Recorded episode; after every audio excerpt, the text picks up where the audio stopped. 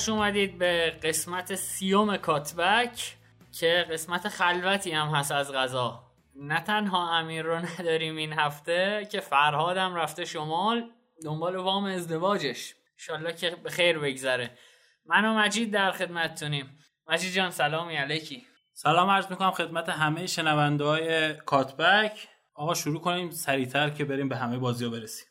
مجید اگه موافق باشی اول در مورد قرعه کشی حرفی بزنیم. چمپیونز لیگ. همه تیمای سخت افتادن یه سمت و تیمایی که آنچنان نامدار نبودن حالا یه ور دیگه. به قول یکی از بچه ها یه سمت. 26 سابقه قهرمانی و سمت دیگه هیچ قهرمانی. آره دیگه مثلا برنده رئال و سیتی می‌خوره به برنده یوونتوس و لیون. قرعه یوونتوس چطور بود به نظرت؟ حالا قرعه قرعه واقعا سختی. اصلا کلا این سمت خیلی سخته به نظر من. و به نظرم هر تیمی از سمت بین رئال یووه سیتی هر کدوم بیان بالا می‌تونن قهرمان بشن. به نظر شخصی خودمه. چون من بازی ها رو دیدم بایرن اون ساختار دفاعیش یکم مشکل داره. بارسا هم اون بارسا که از همیشه انتظار داریم نیست. و به نظرم قهرمان از همین چهار تا تیمه. حالا لیون هم من شانسی واسش همچین قائل نیستم ولی خب به نظر یعنی بگیم سه تا تیم بهتره. okay اونورم که احتمال زیاد کیه به نظرت فینالیست یه پای فینال؟ من اتلتیکو رو شانس اصلی می‌دونم چون که واقعا تیم خوبی هن. تو این تورنمنت ها هم نشون دادن که یعنی سیمونه نشون داده که می‌تونه تیم ها خوب هدایت کنه و دفاع خوبی دارن ساختار دفاعی خیلی خوبی دارن و تو این تورنمنت ها گل نخوردن به نظر من مهمتر از گل زدنه. آ من که دوست دارم بین لایبزیش و آتالانتا یه تیم بیاد فینال. از اون برم که هر کی بیاد فرقی نداره ببین آتالانتا واقعا تیم خوبیه ولی از نظر دفاعی ضعیفن. یعنی جلوی تیمی که دفاع منسجم و محکمی. داشته باشه به مشکل می‌خوره. و نمی‌تونه گل بزنه پس از اون و چون دفاعشون هم ضعیفه راحت هم گل می‌خورن و به مشکل می‌خورن لایپزیش هم خب مهاجماشو نداره یعنی ورنر, رو ورنر که رفت و پولسن هم مصدوم رباط داد. فقط فکر کنم پاتریک شیک رو داره به عنوان مهاجم اصلی و لوکمن فکر کنم. شیک هم آخه به عنوان شماره نه نمیشه خیلی روش حساب کرد. آره توی حمله یکم به نظر می‌رسه مشکل داشته باشه. لیگ اروپا هم که اینتر در شرکت می‌کنه متاسفانه مشخص شد که تا فینال که به یونایتد نمی‌خوره. اول باید با خطافه بازی کنه و بعدش میره با برنده رنجرز و لورکوزن. و خب اونورم یعنی اگه از این مرحله هم رد شه بین تیمای شاخدار، وولسبورگ، بازل و فرانکفورت یکیشون باید توی مرحله نیمه نهایی باش بازی کنه که من پیش بینی که اینتر به فینال نمی‌رسه. من میگم می‌رسه چون که بازی سختش همین تک بازیه که الان داره به نظر من چون تیمیه که از حالت مسابقه میاد به این لیگ اضافه میشه. بقیه تیم‌ها یه حالت استراحتی داشتم یه جور به اصطلاح میگم پشتشون باد خورده و من حتی اینتر رو تا فینال میبینمش. ولی اون سمت جدول منچستر رو داریم وولز رو داریم که تیم‌های خیلی خوبی هن خیلی روم هم هست حالا. روم هم آره شانس داره. من خیلی خودم حالا به خاطر نه اینکه بگم طرفدار رومم یا مثلا یه جور حالت دلسوزی واسه روم چون واقعا وضعیت بدی هم و شاید این مسابقات بتونه کمکشون کنه که اون بدهی هایی که دارن رو یه جور جبران کنن. البته باید تا مراحل بالا بالا بیان که بتونن یه سرمایه به دست بیارن. آقا ایشالله که من میترسم بیام فینال به منچستر ببازیم. و خب اگه قرار این اتفاق بیفته ترجیح میدم نیایم. حالا بازی قشنگی میشه اگه این اتفاق اصلا من دلم اگر قراره بیایم به منچستر ببازیم ترجیح میدم همه خطافه یقه بگیره اسبمون کنه تموم بشه بره. مجید موافق باشی بریم اسپانیا رو شروع کنیم. بریم آقا.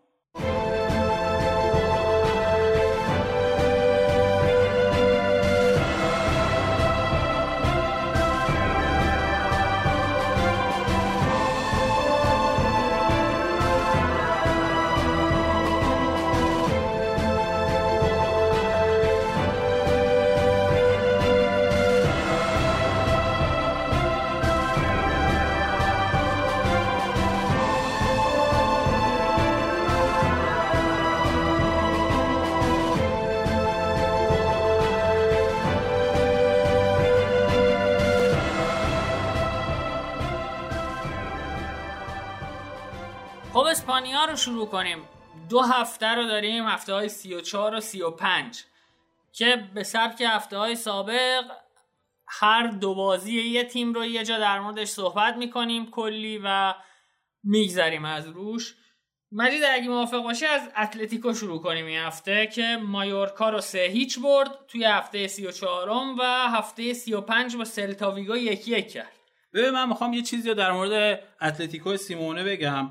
اونم اینه که سیمونه یه جوری خیالش راحته. یعنی می‌دونه سهمیه رو تقریبا می‌گیره و برای قهرمانی شانسی نداره.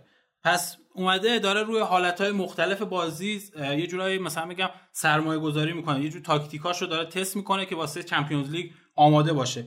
یه جورایی توی بازی مایورکا ما دیدیم که حداقل 4 5 تا پلن من دیدم که استفاده کرد. توپای بلند بازی می‌کردن. در صورتی که موقعیت داشتن یعنی بازیکن بود فضا بود که پاس بدن و رو زمین برن ولی توپا رو به برای مراتا میفرستادن و اون میسابون برای بازیکنهای کناریش.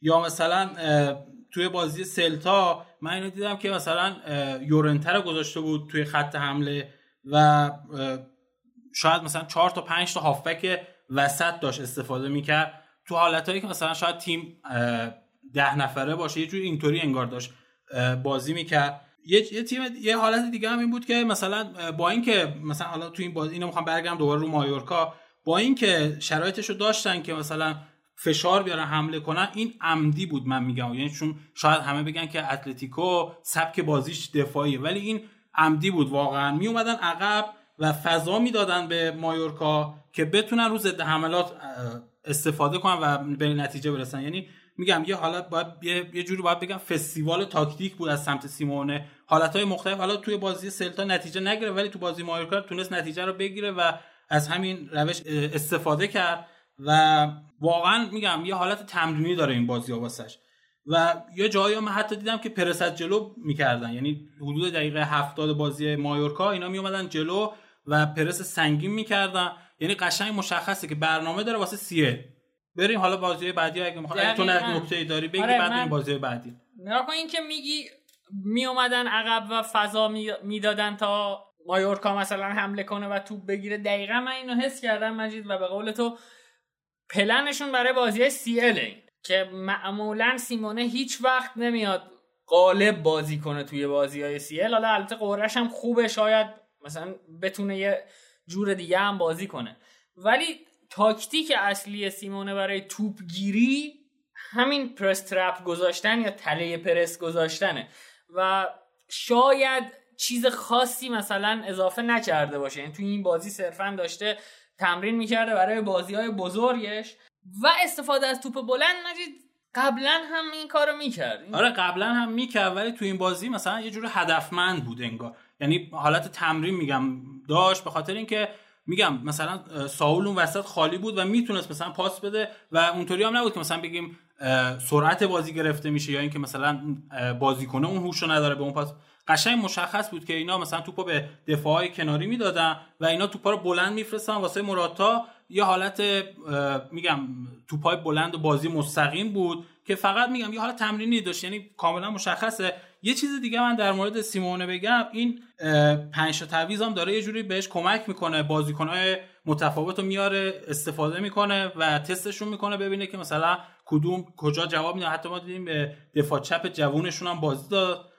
اسمشو میشه بگم من یادم مانوئل سانچز؟ آره خیلی خوبم بازی کرد. یعنی الان هم چپ هم راست. یعنی تقریبا واسه همه پست‌ها بهتره بگم که بازیکن ذخیره خوب داره. تو بازی سلتا هم که اینا مساوی کردن یه چیزی فقط سلتا خیلی خوب انجام داد. اون عرض پنج نفره که ما اشاره کرده بودیم تو بازی های قبلی که با رئال داشتن اون عرض پنج نفره اضافه شد به یعنی از خط دفاع اومد تو خط هافبک و این از این پنج تا هافبک وسطی که داشتن یه جور شرح وظایفشون شبیه به هم بود تو اتلتیکو اومد از این سردرگمی اونا استفاده کرد و گل زد. و وگرنه کاملا سیمونه بازی رو دستش گرفته و داشت نتیجه می‌گرفت. خب مجید بگذاریم از روی اتلتیکو بریم سراغ رئال. رئالی که بازیاشو این هفته ها داره اقتصادی می‌بره. یکیچ بیلباو رو برد و دو هیچ آلاوز رو. توی بازی با بیلباو مجید اون چی اون اتفاقی افتاد که من هفته پیش گفتم که در مورد زمانی که کاسمیرو و کروس با هم بازی می‌کنن رئال چه, چه شکلی داره؟ و حالا این هفته خوشبختانه این اتفاق افتاد که به والورده و مودریچ بازی داد تا ما یه نوع دیگه ای از بازی کردن رئال زیدان رو ببینیم. نکن زمانی که رئال توپ رو در اختیار نداشت ما می‌دیدیم که هدف زیدان برای گرفتن توپ اینه که تیم حریف رو مجبور کنه بازی رو به کناره ها ببره. یعنی یک شکلی می‌گرفت خط دفاعی رئال و خط هافکش که یک مثلث میلیتا راموس با رأس بالای کاسمیرو بازی می‌کردن و والورده و مدریچ می‌رفتن بالاتر از کاسمیرو و تشکیل یک مثلث می‌دادن که کاسمیرو زل پایینش بود و والورده و مدریچ زل بالا.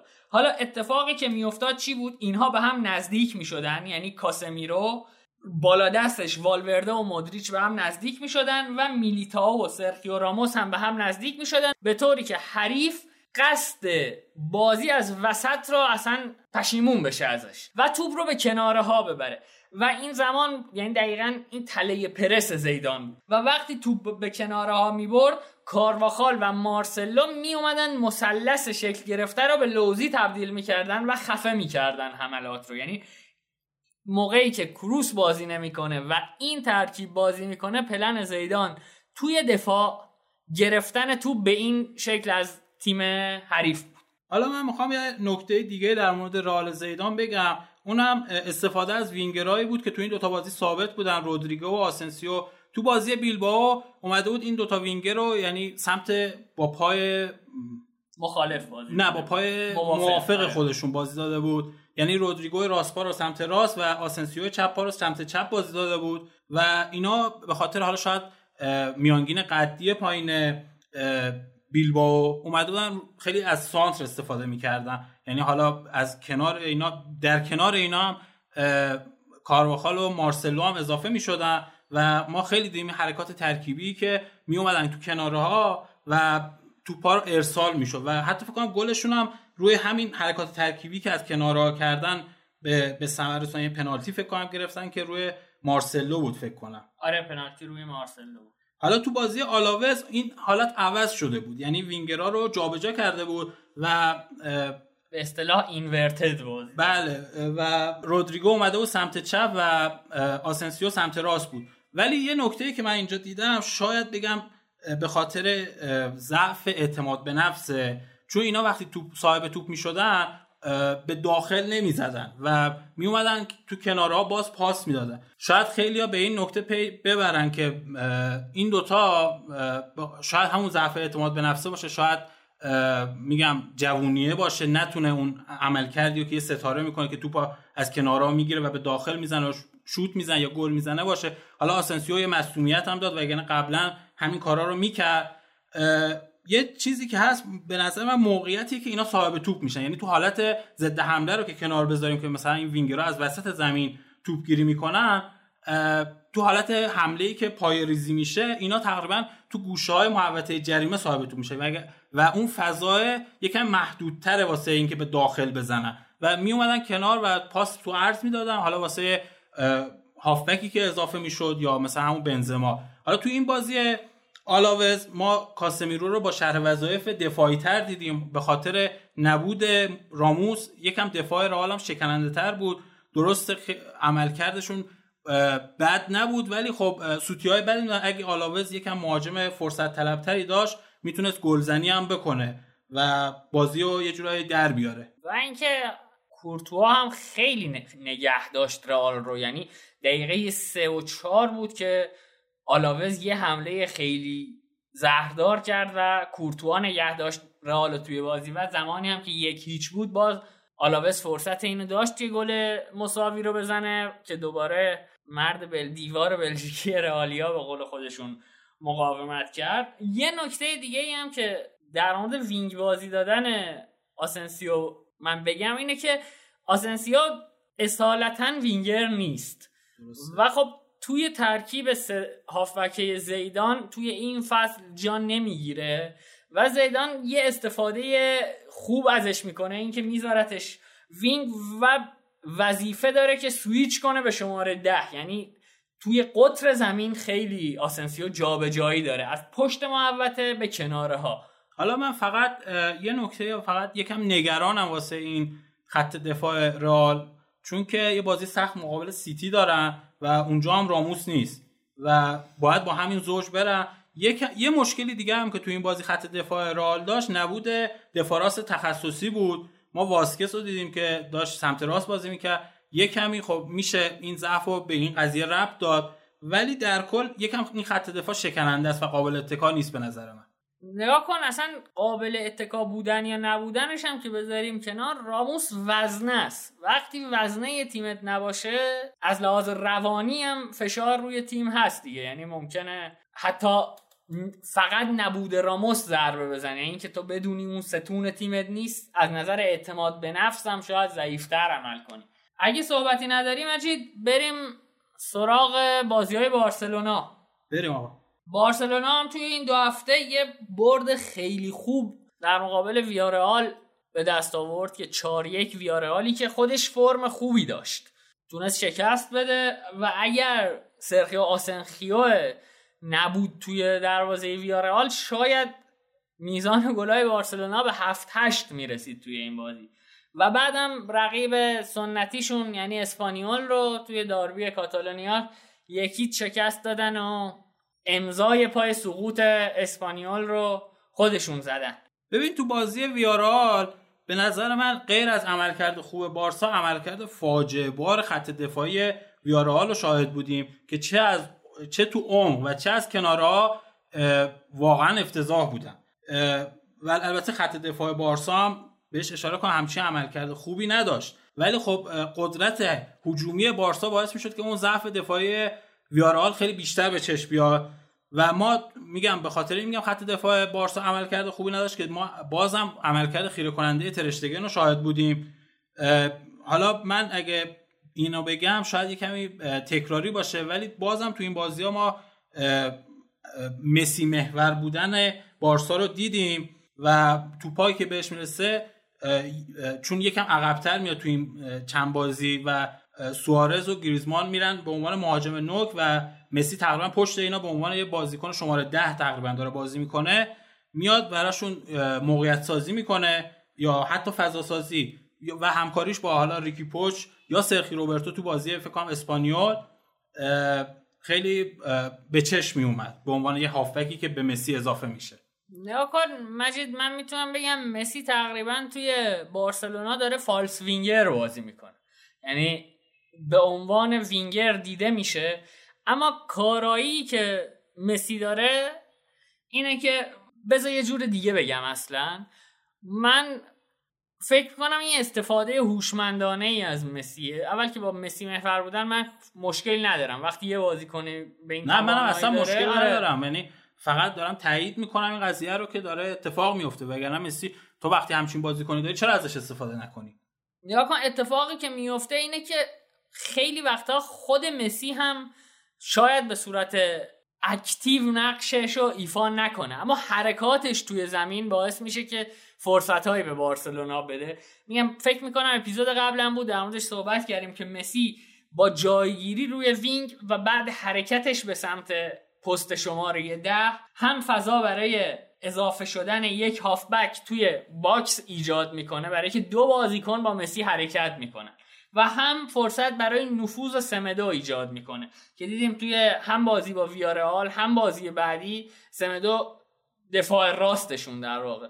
به شدت نفوذ می‌کرد و اصلا جاش روی زل محوطه جریمه بود. حالا من یه نکته دیگه بخوام در مورد این بارسا بگم. جا افتادن گریزمان تو تفکرات و سیستم ستینه که ما شاهد همکاری خوبش با مسی و سوارز هستیم. تقریبا داره به زوج به مثلث خط حمله ای که می‌خواد می‌رسه و یه جورایی داره از همشون خوب بازی می‌گیره.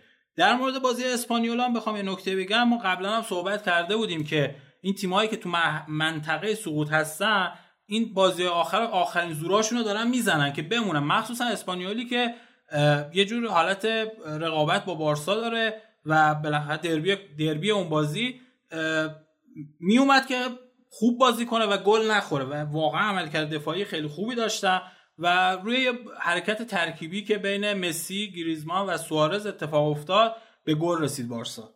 اسپانیول یقه رئال رو هم گرفته بود خب یعنی اینا آره، تیمایی هستن که خیلی- ما تو همه لیگا تقریبا اینو شاهد بودیم که تیمایی که تو منطقه سقوط هستن مخصوصا این بازی آخر چون که هنوز شانس دارن نهایت زورشون رو می‌زنن. شاید 200 درصد توانشون بازی کنن که فقط بتونن بمونن توی لیگ. بالاخره چه از نظر مالی چه از نظر بالاخره اون بحث اسپانسرینگ و بحث دیده شدن حتی کمکشون می‌کنه. و این فشاری که می‌بینیم یعنی به خودشون آوردن از سمت خودشونه و می‌خوان که یعنی واقعا نهایت زورشونه دیگه. یعنی ته ته توانشون همینه. حالا یه کمی بالاخره از سطح بازیکن‌ها پایین‌ترن از نسبت به بارسا یا هر تیم دیگه اسپانیول تو این چند فصله یکم عملکرد بدی داشته بازیکناش هم اکثرا یا قرضی اومدن از این- به این تیم مثل مهاجمشون که فکر کنم مال رئال با- باشه حالا خریدنش یا اینکه قرضی هنوز.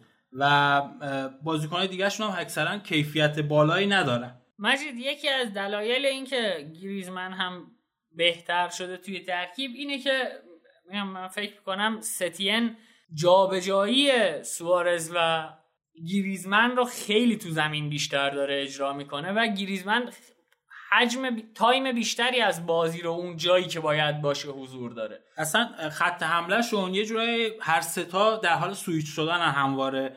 ما مسی و سمت چپ سمت راست و وسط می‌بینیم. همینطور سوارز و همینطور گریزمن. و این باعث میشه که هم خط دفاع حریف دچار سردرگمی بشه و هم اینکه اینا بتونن تو پستی که می‌خوان و عملکرد بهتری دارن بازی کنن. اگه مجید صحبتی نداری پرونده اسپانیا رو ببندیم این هفته و بریم سراغ سری آ. ما یه بررسی هم داریم روی تیم ستین انجام میدیم. اینه که هفته های آینده مفصلتر در مورد بارسلونا صحبت می‌کنیم. واقعا فشردگی بازی ها یه مقداری داره. ما رو هم از نظر تایم دیدن و بررسی کردن و حتی ضبط اذیت می‌کنه. و اینجوریه که ما توی هفته وقت خالی می‌کنیم و مثلا یه پروژه برمیداریم مثلا ستین رو یه بررسی مفصل می‌کنیم. مثلا ده دوازده تا بازی ازش می‌بینیم و هفته بعدش مفصلتر در موردش صحبت می‌کنیم. من یه نکته بگم. من روز جمعه هفته پیش که ضبط داشتیم شبش بازی اتلتیکو بود با مایورکا.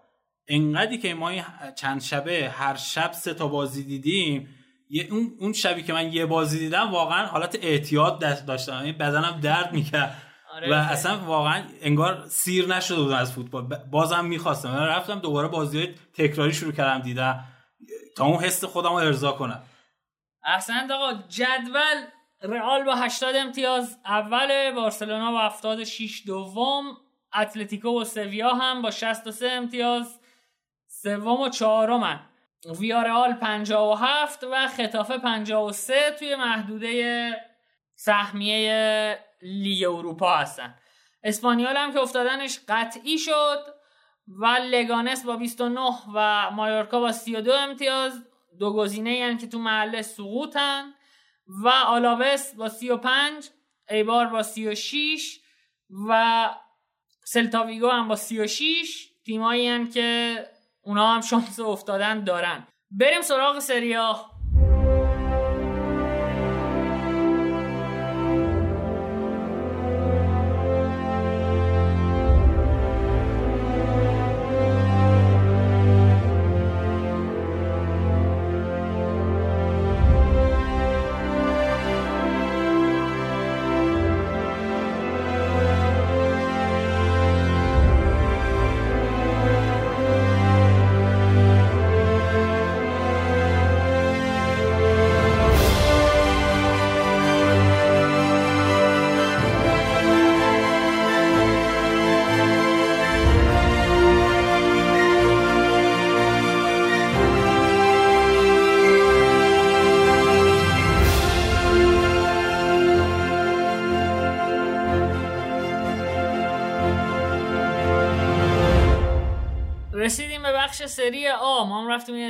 کردیم این نفسی گرفتیم و اومدیم که در مورد هفته های سی و سی و یک ایتالیا مفصل صحبت کنیم. خلاصه بودن بخش اسپانیا رو یه بار دیگه بگم به ما ببخشید تا اینکه ما تیم اسپانیامون رو جورتر کنیم. این هفته ها امیرم امتحان داره و به شدت گرفتاره. حل میشه اون موزه موزل اسپانیامون. مجید اگه موافق باشی با تیم شیشم شروع کنیم. ناپولی. دو یک جنوا رو برد. در مورد بازی جنوا شروع کنیم حرف زدن و بعدش بریم سراغ بازیشون با روم. ببین ناپولی من اول می‌خوام به جنوا بپردازم. تو این بازی ما عملکرد خوب لاساشون رو داشتیم و پینامونتی تو بخش هجومی. یعنی قشنگ اینا بخش دفاعی و بخش هجومیشون خیلی خوب داشتن بازی می‌کنن وقتی این دوتا بازیکن توی زمین بودن یه جورایی وسط زمین رو بسته بودن و ناپولی به خاطر قد کوتاه مهاجمینشون رو دفاع حتی یعنی نمی‌تونستن فشار اونطوری بیارن. وسط زمین بسته از عمق نمی‌تونستن استفاده کنن و کنارها هم که می اومدن سانت کردن مهاجم قد بلندی نداشتن که مثلا بتونه هدی بزنه یا مثلا گلی از این طریق به دست بیاد.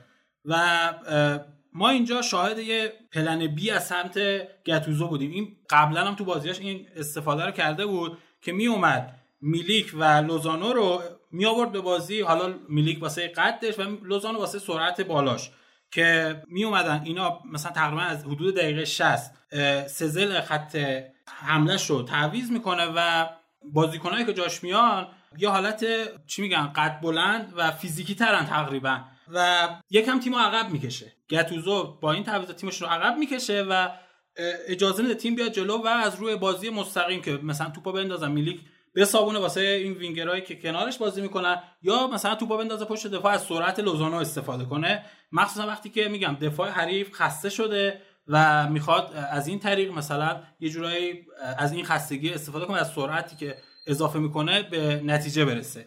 یعنی تقریبا اینطوری بگم که گتوزو یه پلن A داره که تقریبا حدود نیمی از نیم بیشتری از بازی رو با اون حالت مالکانه و با زوج با مثلث مرتنز پولیتانو و اینسینیه بازی می‌کنه و تقریبا حدود دقیقه 60 یکم این ورون شاید 70 میلیک و لوزانو و کایخون رو به بازی می‌کنه بعضی بازی هم یونس رو من دیدم اضافه می‌کنه که میاد و از این بازی مستقیم استفاده می‌کنه. و این هم شاید میگم یه ترفندی باشه واسه بازی های مهمترشون تو سیل که یه بازی سخت با بارسلون دارن. مجید ما فکر می‌کنم حد دو هفته پیش بود که در مورد تیم گتوزو صحبت کردیم گفتم که به نظر می‌رسه که ما باید این رو بپذیریم که گتوزو صاحب امضا شده توی ارائه بازی به معنی اینکه داره کار خودش رو می‌کنه. یعنی ما اون چیزی که می‌بینیم 4 3 3 گتوزو میفرسته توی زمین عملا هیچ موقع 4 3 3 بازی نمی‌کنه توی همون 60 دقیقه اولم.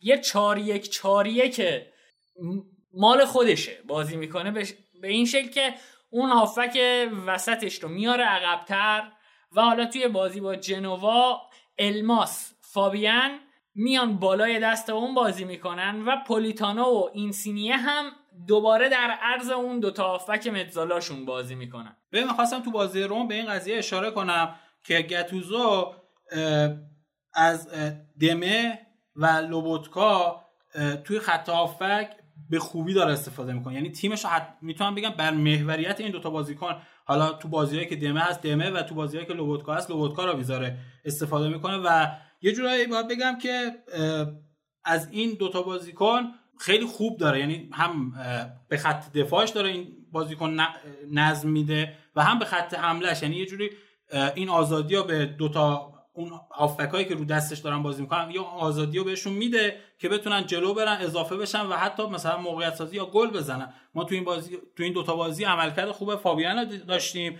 و حتی زیلنسکی حالا تو بازی جنوا الماس بود که اونم خیلی خوب بازی کرد. نکته ای که در مورد اینکه چرا مرتنز رو اول بازی میده مجید منم اینو اینو بگم. نگاه کن گفتم که به نظرم 4 1 4 1 میشه ترکیب تیم گتوزو و اساس تشکیل حملش اساس شکل دادن به حملش از طریق اوورلود آندرلود یعنی یک سمت اوورلود ایجاد می‌کنه و فضا اون سمت خالی میشه برای نفوذ بازیکنها.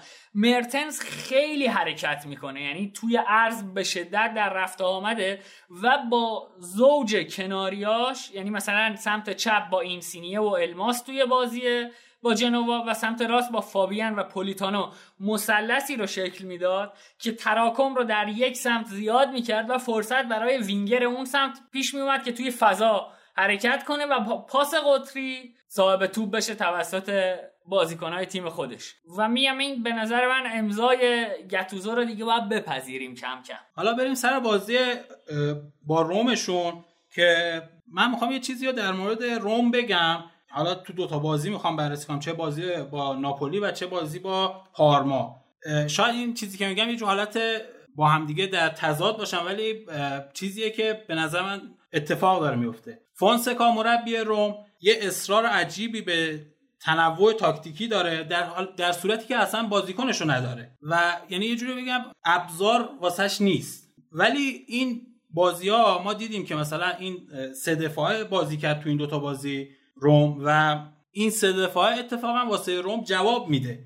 ولی وقتی ابزارشو داشته باشه چون ضعف دفاعی روم با این سه دفاع یه جورای پوشش داده میشه. این سه دفاع تو بازی ناپولی خیلی از نظر ذهنی با هم جور نبودن و ما می‌دیدیم که یا خیلی به هم جمع میشن یا خیلی اصلا فاصله می‌گیرن که خیلی فضا به مهاجمای ناپولی می‌دادن و برای اینکه بتونه این ضعف رو تو بخش هجومی حداقل جبران کنه که یعنی نتیجه بگیره ترکیبش رو از 3 5 2 به 3 4 3 سویچ کرد و ما عملکرد خوب پلگرینیو داشتیم که همیشه من یه جورایی بگم موتور متحرکه این تیمه و هر وقت خوب بوده روم هم خوب بوده و خیلی واقعا بازیکن تاثیرگذاریه تو این سیستم.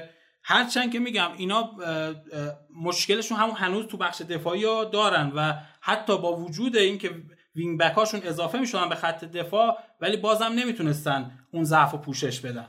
مجید من مهمترین چیزی که در مورد روم به نظرم می‌رسه که این تیم بالانس نیست. یعنی کیفیت مهاجماش به شدت از کیفیت سایر خطوطش بیشتره. یعنی من فکر کنم شما برای بازی کردن متوازن توی یه بازی شاید اگر میانگین همه بازیکنات هفتاد باشه یعنی همه بازیکنات اوورال هفتاد داشته باشن خیلی بهتر از اینه که مثلا دو تا 90 داشته باشی دو تا 55 56 روم به شدت در کناره ها و خط حمله قویه بازیکنهای خوبی داره به شکلی که فونسکا سردرگم میشه که کدوم رو بازی بده.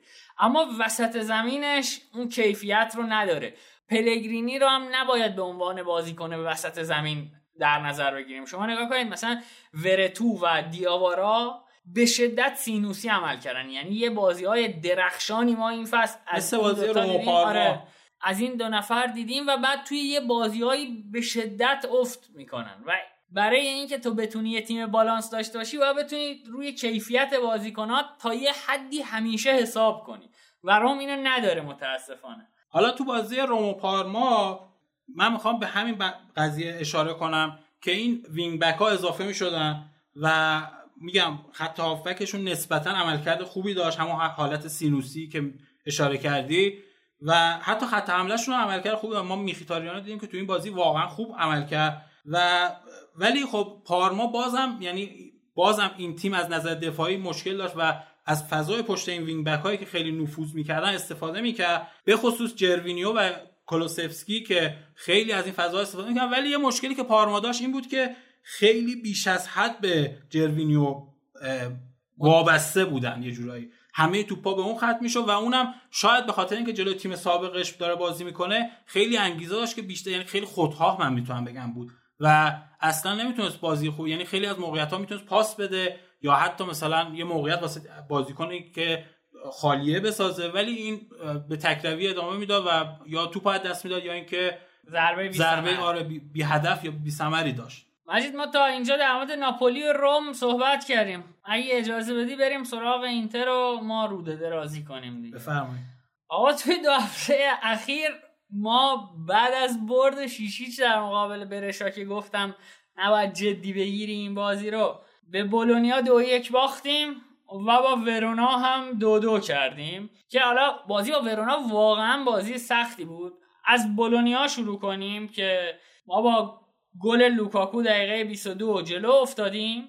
دقیقه 57 تیم اونا ده نفره شد و ده نفره ما گل مساوی خوردیم. و بعدم که بازی رو دادیم دیگه یعنی با اخراج باستانی بولونیا بیشتر به خودش اومد و بازی رو دادیم. اگر صحبتی داری ببین من می‌خوام بگم که علاوه بر اینکه ورونا تیم خوبی بود بولونیا هم خیلی تیم خوبیه. ما بازیشون جلوی یوونتوس هم دیدیم که اینا واقعا تیمی هستن که خیلی انگیزه دارن خیلی خوب و قوی ظاهر میشن و واقعا وقتی هم که مربیشون برگشته حالا به خاطر اون بیماری که نبود واقعا داره عالی عمل می‌کنه.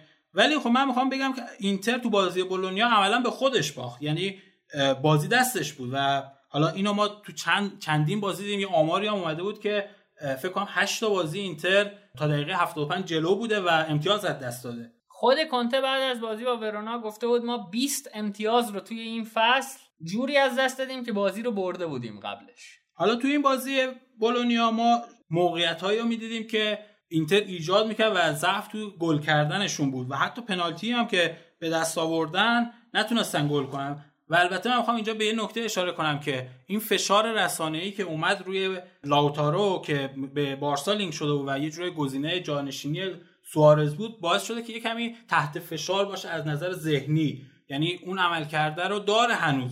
ولی برای اینکه می‌خواد خودش رو بهتر نشون بده یه کمی حالا یا تکروی می‌کنه یا اینکه اون فشاره نمی‌تونه اون عملکرد خوبش رو دوباره شاهد باشه مثلا لوکاکو پنالتی رو داد به لائوتارو بزنه که این فشار از روش برداشته بشه ولی خب همون پنالتی شد پاشنه آشیل اینتر دیگه. یعنی تو وقتی تیم حریف ده نفر است پنالتی خراب می‌کنی انگار که یه آمپول نیروزا زدی به تیم مقابل مجید من اگه بخوام در مورد نکات فنی این بازی حرف بزنم ترجیح میدم در مورد اریکسن صحبت کنم که خرید خوبی بود برای اینتر ولی بازیکن اینتر و کنته نبود. ببینید من بازیایی که سنسی رو ما داشتیم از اول فصل بررسی کردم و یه نکته ای که توی بازی بازی کنته مشهود بود وقتی که سنسی بود این بود که سنسی و الکسیس سانچز دو بازیکنی بودن که به کنته اجازه می‌دادن ترکیبش رو از 3 5 2 یا از 3 4 1 2 که الان داره بازی می‌کنه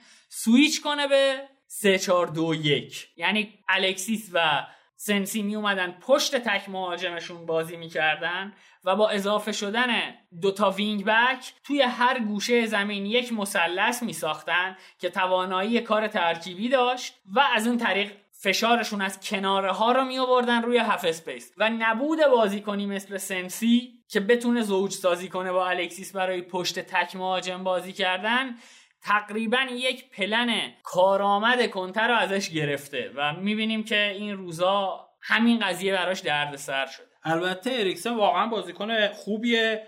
و یه جورایی می‌تونم بگم که به خاطر اون دید بالایی که داره دید بازی که داره هدایتگر خط حمله اینتره. یعنی من به نظر من اگه توی این بازی به جای لاتا... به جای اریکسن لاتارو تعویض می‌شد می‌تونست اینتر نتیجه رو دوباره برگردونه. ولی خب میگم یه کمی خب شاید هم این فضا و این بالاخره سبک جدید فوتبالیه و فضای جدیدی رو داره تجربه می‌کنه اون توانایی 90 دقیقه هم نداشته باشه. من یه نکته دیگه هم می‌خوام اشاره کنم. بروزوویچ از وقتی از مصونیت برگشته هنوز به اون آمادگی کامل نرسیده و یه کمی هنوز ضعف داره و یه کمی این نتایج این دو هفته اینتر به بر...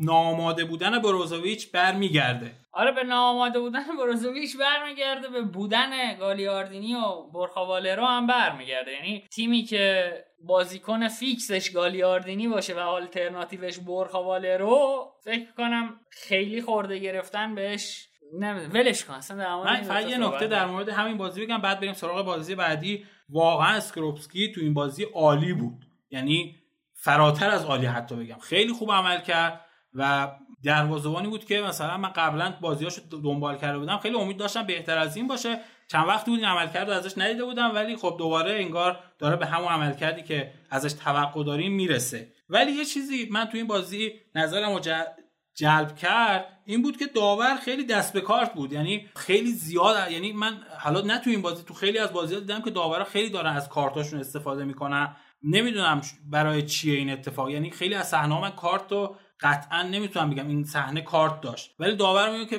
بلا فاصله کارت میده یا زرد یا قرمز حتی. و این قضیه یه جورایی داره مخصوصا تیمی مثل اینتر یا کنتر رو که نیمکت همچنان قوی نداره اذیت می‌کنه. یعنی ما اون بازی قبل که اشکرینیار اخراج شد و این بازی باستونی و مثلا تو دفاع واقعا اینا تحت فشارن. حالا اگه بریم سراغ بازی بعد با ورونا من اونجا مفصل در مورد کنته و وضعیت اینتر حرف می‌زنم. بازی که دو دو شد یعنی اینتر عقب افتاد بعد برگشت به بازی. ولی خب دقیقه 86 دقایق آخر دوباره مثل این هفته ها برد و از دست داد. مجید توی این بازی من پرس اگرسیو ورونا چشمم رو گرفت. جایی که توی تقریبا 40 50 دقیقه اول بازی با چهار بازیکن ورونا پرس می‌کرد اینتر رو و کاری که کنته برای فرار از پرس انجام می‌داد این بود که گالیاردینی و بروزوویچ رو نزدیک می‌کرد به ستاد فاش که بتونه گزینه پاس ایجاد کنه برای مدافعاش. ولی خب آمرابات با یکی از wing back ها اضافه می شدن به پرس و به صورت man mark یعنی اون دو بازیکنی که اضافه می شدن به خط دفاع اینتر برای گرفتن پاس رو آمرابات و یکی از winger ا wing back اش wing back های ورونا به صورت man mark می گرفتن و میگل ولوسو لازوویچ پسینا و استیپنسکی به صورت route پاس پرس می‌کردن یعنی مسیر پاس رو میبستن و اون دو بازیکن هم man mark oriented بازیکنهای اینتر رو می‌گرفتن و خیلی اینتر توی دفاع توپ از دست داد توی نیمه اول. حالا من توی این بازی مخصوصا توی نیمه دوم می‌خوام به عملکرد خوب کنته اشاره کنم. کنته نمی‌دونم بین دو نیمه چیکار کرد ولی اینتر رو واقعا متحول کرد. نیمه دوم که شروع شد واقعا اینتر یه تیم دیگه بود و خیلی خوب هم داشت بازی می‌کرد. نتیجه هم برگردوندن. ولی یه ضعفی که بود این بود که این wing back ها ما حالا چندین بار گفتیم wing back های کنته تو عملا تو دفاعش کمکی نمی‌کنن و کندی اشکرینیار به اضافه ناآشنا بودن گودین توی این سبک دفاعی یه کمی آسیب زد. میگم بازم بروزوویچ آماده نبود و تعویضش با وسینو دیگه واقعا شاهکار بود که اون خط قشنگ وسط رو به ورونا سپردن و هیچ عملا هیچ دفاعی از مرکز زمین صورت نمی‌گیره و همه فشار رو خط دفاع بود. یه نکته دیگه ای که من توی این بازی دیدم اضافه شدن دیفرای از خط هاف... از خط دفاع به خط هافبک به بازی به عنوان regista بود. و و اینتر تو این حالت این دو دفاع کناری که روی دست دیفرای بازی می‌کنن به وسط میومدن دیفرای میومد جلوی یه حالت لوزی شکل می‌گرفت که دیفرای به عنوان regista بازی می‌کرد. بروزوویچ و گالیاردینی رو دستش بودن و والرو نوک این لوزی خط هافبک بودش. ولی میگم این پایدار نبود و و کنتم برای اینکه بتونه حتی نتیجه رو حفظ کنه لاتاروی که سرعت خوبی داره رو اضافه کرد به خط حملهش که بتونه دفاع حریف رو عقب نگه در نتیجه. خب این دفاع که عقب میمونه تیم حریفی که عقبتر نگه داشته نگه داره و بتونه از این یعنی نتیجه حداقل حفظ کنه. ولی خب میگم اون ضعف خط هافک باعث شد که دقیقا همون بعد از دقیقه 75 80 اون ضعف دوباره به چشم و یه گل دوباره اینتر خورد.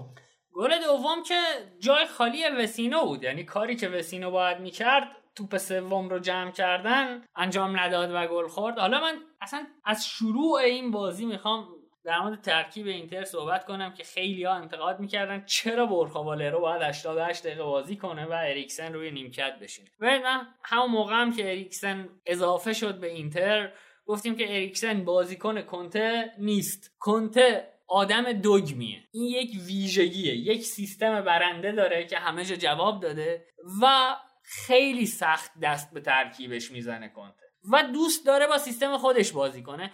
این حق رو هم هیچ کس نمی‌تونه ازش بگیره. چون هر جا بوده جواب گرفته از این سیستم. اگر مهره خود کنته رو بهش بدن. یعنی شما می‌بینید که کاندروا مهره کنته است. فصل پیش یه زباله بود الان تبدیلش کرده به امید اینتر. یعنی تقریبا می‌تونم بگم ما بازیایی که گره می‌خوره امیدمون که کاندروا کارو برام بازی دو تا گل زد. آره یه گل زد یه توپ زد که خورد به دیمارکو رفت توی گل.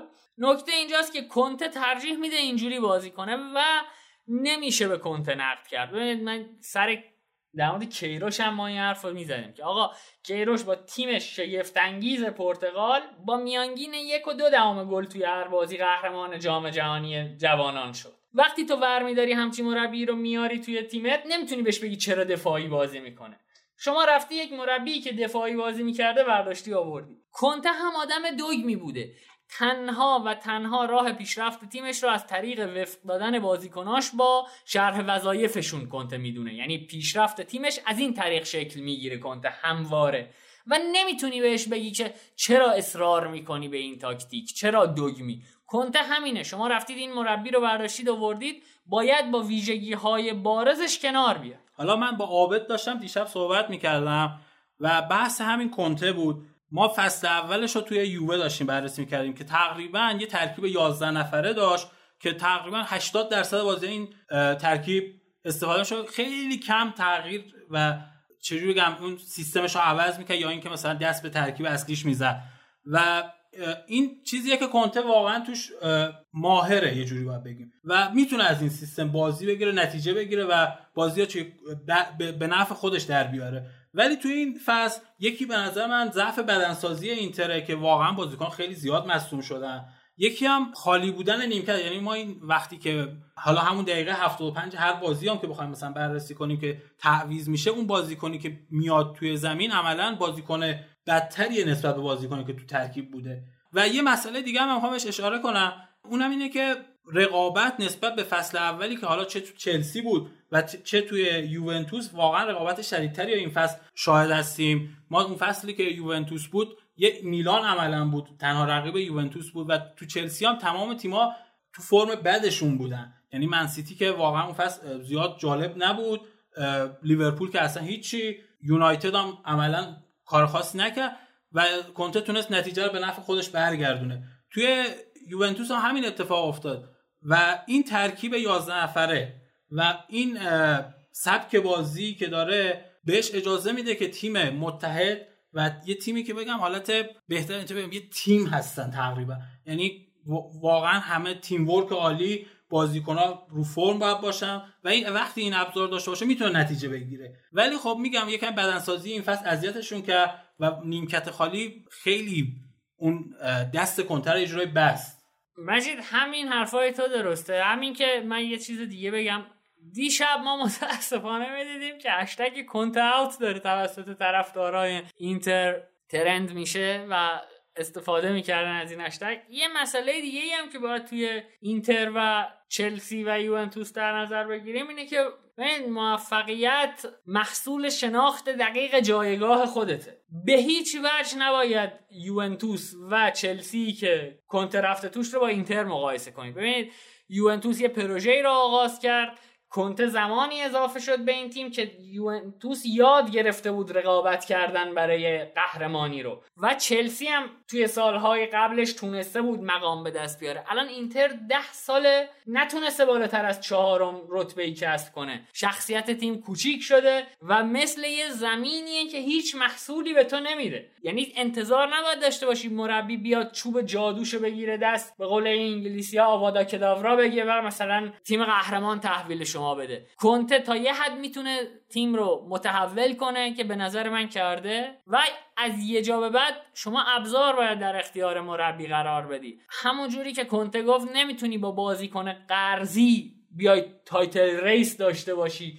قهرمان هشت ساله لیگ رو به چالش بکشی. کار نشدنیه به نظر من. نه تنها کنته که خدا رو هم بیاری بشونی رو نیمکت با این بازیکن ها نمی‌تونه فاز title race برداره و رقیب جدی به شمار بره. شما نمی‌تونی با خط وسط گالیاردینی بورخا والرو وسینو تهدید محسوب بشی برای یوونتوس. یه نکته ای که در مورد این هشتگ من می‌خوام بگم شاید به خاطر اون یوونتوسی بودن کنته هیچ وقت از سمت طرفدارای اینتر مورد قبول قرار نگرفته. و این مربی حالا نه تنها کنته ساری هم تو یوونتوس به این مشکل خورده و حتی مربی های دیگه یعنی مربی که سابقه بازی یا مربیگری توی تیم رقیب داشته باشه و بیاد توی یه تیم جدیدتر اون مقبولیت رو بین هواداران نداره و تا وقتی که نتونه یه موفقیتی به دست بیاره اون فشاره همیشه از سمت هوادارا هست و این موفقیت می‌تونه دهن هوادارا رو ببنده. حالا من یه شاید این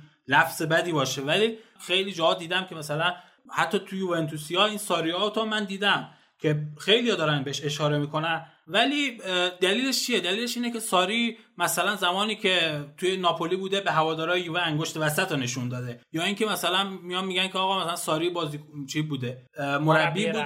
مربی رقیب بوده و اون مقبولیت نداره. و اگه ساری بتونه یه چه می‌دونم یه مقامی به دست بیاره یه قهرمانی به دست بیاره تا حدودی این فشار از روش برداشته میشه و می‌تونه. کنته هم همینطور. اگه بتونه یه قهرمانی حالا حتی توی کوپا یا حتی مثلا بتونه توی لیگ اروپا. لیگ اروپا تا حتی مرحله پایانی بره این فشار هوادارا از روش برداشته میشه و می‌تونه یکم با آرامش ذهنی بیشتری بتونه بازی کنه و حتی بتونه تیمش رو بچینه. ما الان می‌بینیم که کنته به خاطر اینکه از این فشار حالا یه جوری بگیم شاید فرار کنه میاد مصاحبه های تندی می‌کنه که یه جورایی مثلا تقصیر رو گردن یکی دیگه بندازه که این فشار مستقیم رو خودش نباشه. واقعا فشار زیادیه و یه جورایی میگم این هوادارا نمی‌تونن فعلا قبول کنن که مربی که مثلا سابقه بازی توی تیم رقیب داشته سابقه مربیگری توی تیم رقیب داشته بیاد مربیشون باشه و بتونه مثلا و مثلا میگم عمل کردش مثلا مثل پارساله.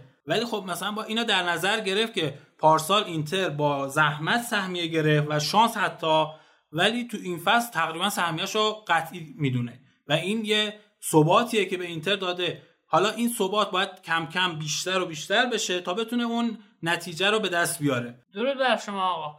بریم سراغ آتالانتا مجید اگه موافق باشی. می‌تونیم هم اصلا بذارید شنونده های آهنگ بشنون. ما هم یه استراحت کنیم و برگردیم آتالانتا رو بریم.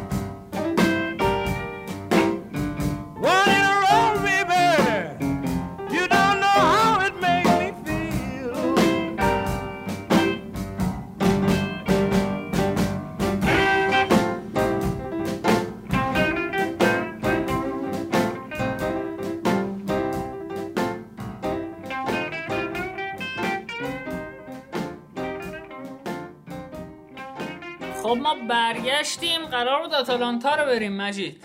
دوتا بازی که بردن یکیچ کالیاری و دویچ سمپدوریا. ما اول از همه یه چیزی بگم. توی این بازی آتالانتا یا داریم می‌بینیم که یه جای داره برده اقتصادی می‌گیره. یعنی دیگه اون پرشوری و مثلا بازیهایی که مثلا 4 هیچ 5 هیچ می‌شد دیگه نمی‌بینیم ازشون. و یه جورایش حالا تو بازی کالیاری که استراحت داده و به سزل اصلی خط حملهش حالا البته آتالانتا این قضیه توش تاثیر نداره چون همه بازیکنش تقریبا توی رنج هستن. زاپا... زاپاتا و پاپا گومز و ایلیچیش رو تو این بازی نداشتیم و شهر وظایف چون مشخصه اون بازیکنایی هم که جانشینش بودن همون کارا رو می‌کردن. و ولی خب شاید دلیلش این باشه که واقعا خسته شدم. یه فصل طاقت فرساه این بازی ها به این به این مرحله که می‌رسه واقعا از نظر بدنی بازیکن ها کم میارن و اینکه این کرونا هم بالاخره تاثیر آره. زیادی داشته آره تو توان بازی کنم و یه جورای برداشون حالا یا رو خلاقیت فردیه یا رو ضرباتیه که تقریبا یا کار شده است یا اینکه مثلا پنالتی بود که تو بازی کالیاری دیدیم و حالا میگم موریلی که حالا توی بازی کالیاری بود اومد مثلا پنالتی گل کرد تو بازی آتالانتا تو بازی سمپدوریاشون هم یه شوت از پشت محوطه زد که تقریبا میشه گفت خلاقیت فردی بود. یعنی اون حالت بازی ترکیبی و موقعیت سازی که می‌کردن می‌تونستم مثلا گلای بیشتری بسازن. مثلا ما پاپو گومز رو می‌دیدیم که خیلی جا واسه مثلا مهاجماشون فضا یا موقعیت میساخت که بتونن اونا گل بزنن. ولی تو این بازی ها حالا یا تیمای حریف راه مقابله باشون رو بلد هستن یا اینکه همون خستگی مانع میشه که اون عمل کرده رو دوباره شاهد باشیم. یا حتی من می‌تونم بگم خودخواهی یه جورایی. ما مثلا خیلی صحنه می‌دیدیم که مثلا هاتبور از کنارها اضافه میشه و خودش شوت می‌زنه. حالا توی بازی والنسیا که تو سیل بود همینطوری دوتا گل زد. ولی توی این بازی ها مثلا دیدیم که نمی‌تونه گل بزنه و حتی شوتاش هم اون زهر سابق نداره. نه نداره. مجید به صورت واضحی داره آقای گاسپرینی استراحت میده به بازیکناش. یعنی شما می‌بینی مثلا توی یه بازی سزل خط اصلیشو بازی نمیده و مثلا بازی بعد مارتین درون رو استراحت میده. یعنی داره فکر می‌کنم به شکل واضحی قواش رو برای چمپیونز لیگ نگه میداره و سعی می‌کنه از طریق چرخشی بازی دادن همه رو آماده نگه داره. ضمن اینکه این فقط مخصوص گاسپرینی نیست تقریبا اگه نگاه کنی بجز میلانی که دست و بالش خیلی بسته است تقریبا همه دارن چرخشی بازی میدن به بازیکناشون. و حالا اینتر هم دستش بسته است مونتا کنته بازی میده. خیلی مجبوره یه جورایی واقعا فشار بازی ها و این کوتاه بودن فاصله بین بازی ها باعث میشه که حالا غیر از اون خستگی مصومیت باعث یعنی امکان مصومیت بالا بره و خب اگه که یه بازیکنی مثلا چهار تا بازی پشت سر هم بازی کنه و این فشاره روش بیاد بدنه کم میاره و ممکنه توی برخورد خیلی ساده حتی مثلا ربات پاره کنه. و یه بازیکن مثلا تاثیرگذارش رو توی برهه حساسی از لیگ از دست بده. یه تشبیهی سامان زمانزاده در مورد آتالانتا به کار برد. گفت که گاسپرینی آتالانتا رو تبدیل به یه زمین حاصل خیزی کرده که شما هر بذری به پاشی جواب میده. یعنی پاسالیچ رو توی تک تک پست ها بازی داده ازش جواب گرفته. ایلیچیش رو توی دو سه پست ازش بازی گرفته جواب گرفته. و دم آقای گاسپرینی گرم دیگه. همین میگم شرح وظایف تقریبا مشخصه. ما ماتیا کالدارا دیدیم که نیم از میلان اومد و بلا فاصله به ترکیب تزریق شد. چون که می‌دونه یعنی چی ازش می‌خواد و چجوری باید بازی کنه بهش اعتماد می‌کنه و جواب می‌گیره. ولی میگم یک کمی این برداشون دیگه اقتصادی شده و اون تراوت همیشگی رو ندارن. تعداد حملاتشون کمتر شده. تعداد گلهاشون رو می‌بینیم که کاهش پیدا کرده. و صرفا دارن می‌برن که حالا بتونن مثلا رقابت رو ادامه بدن.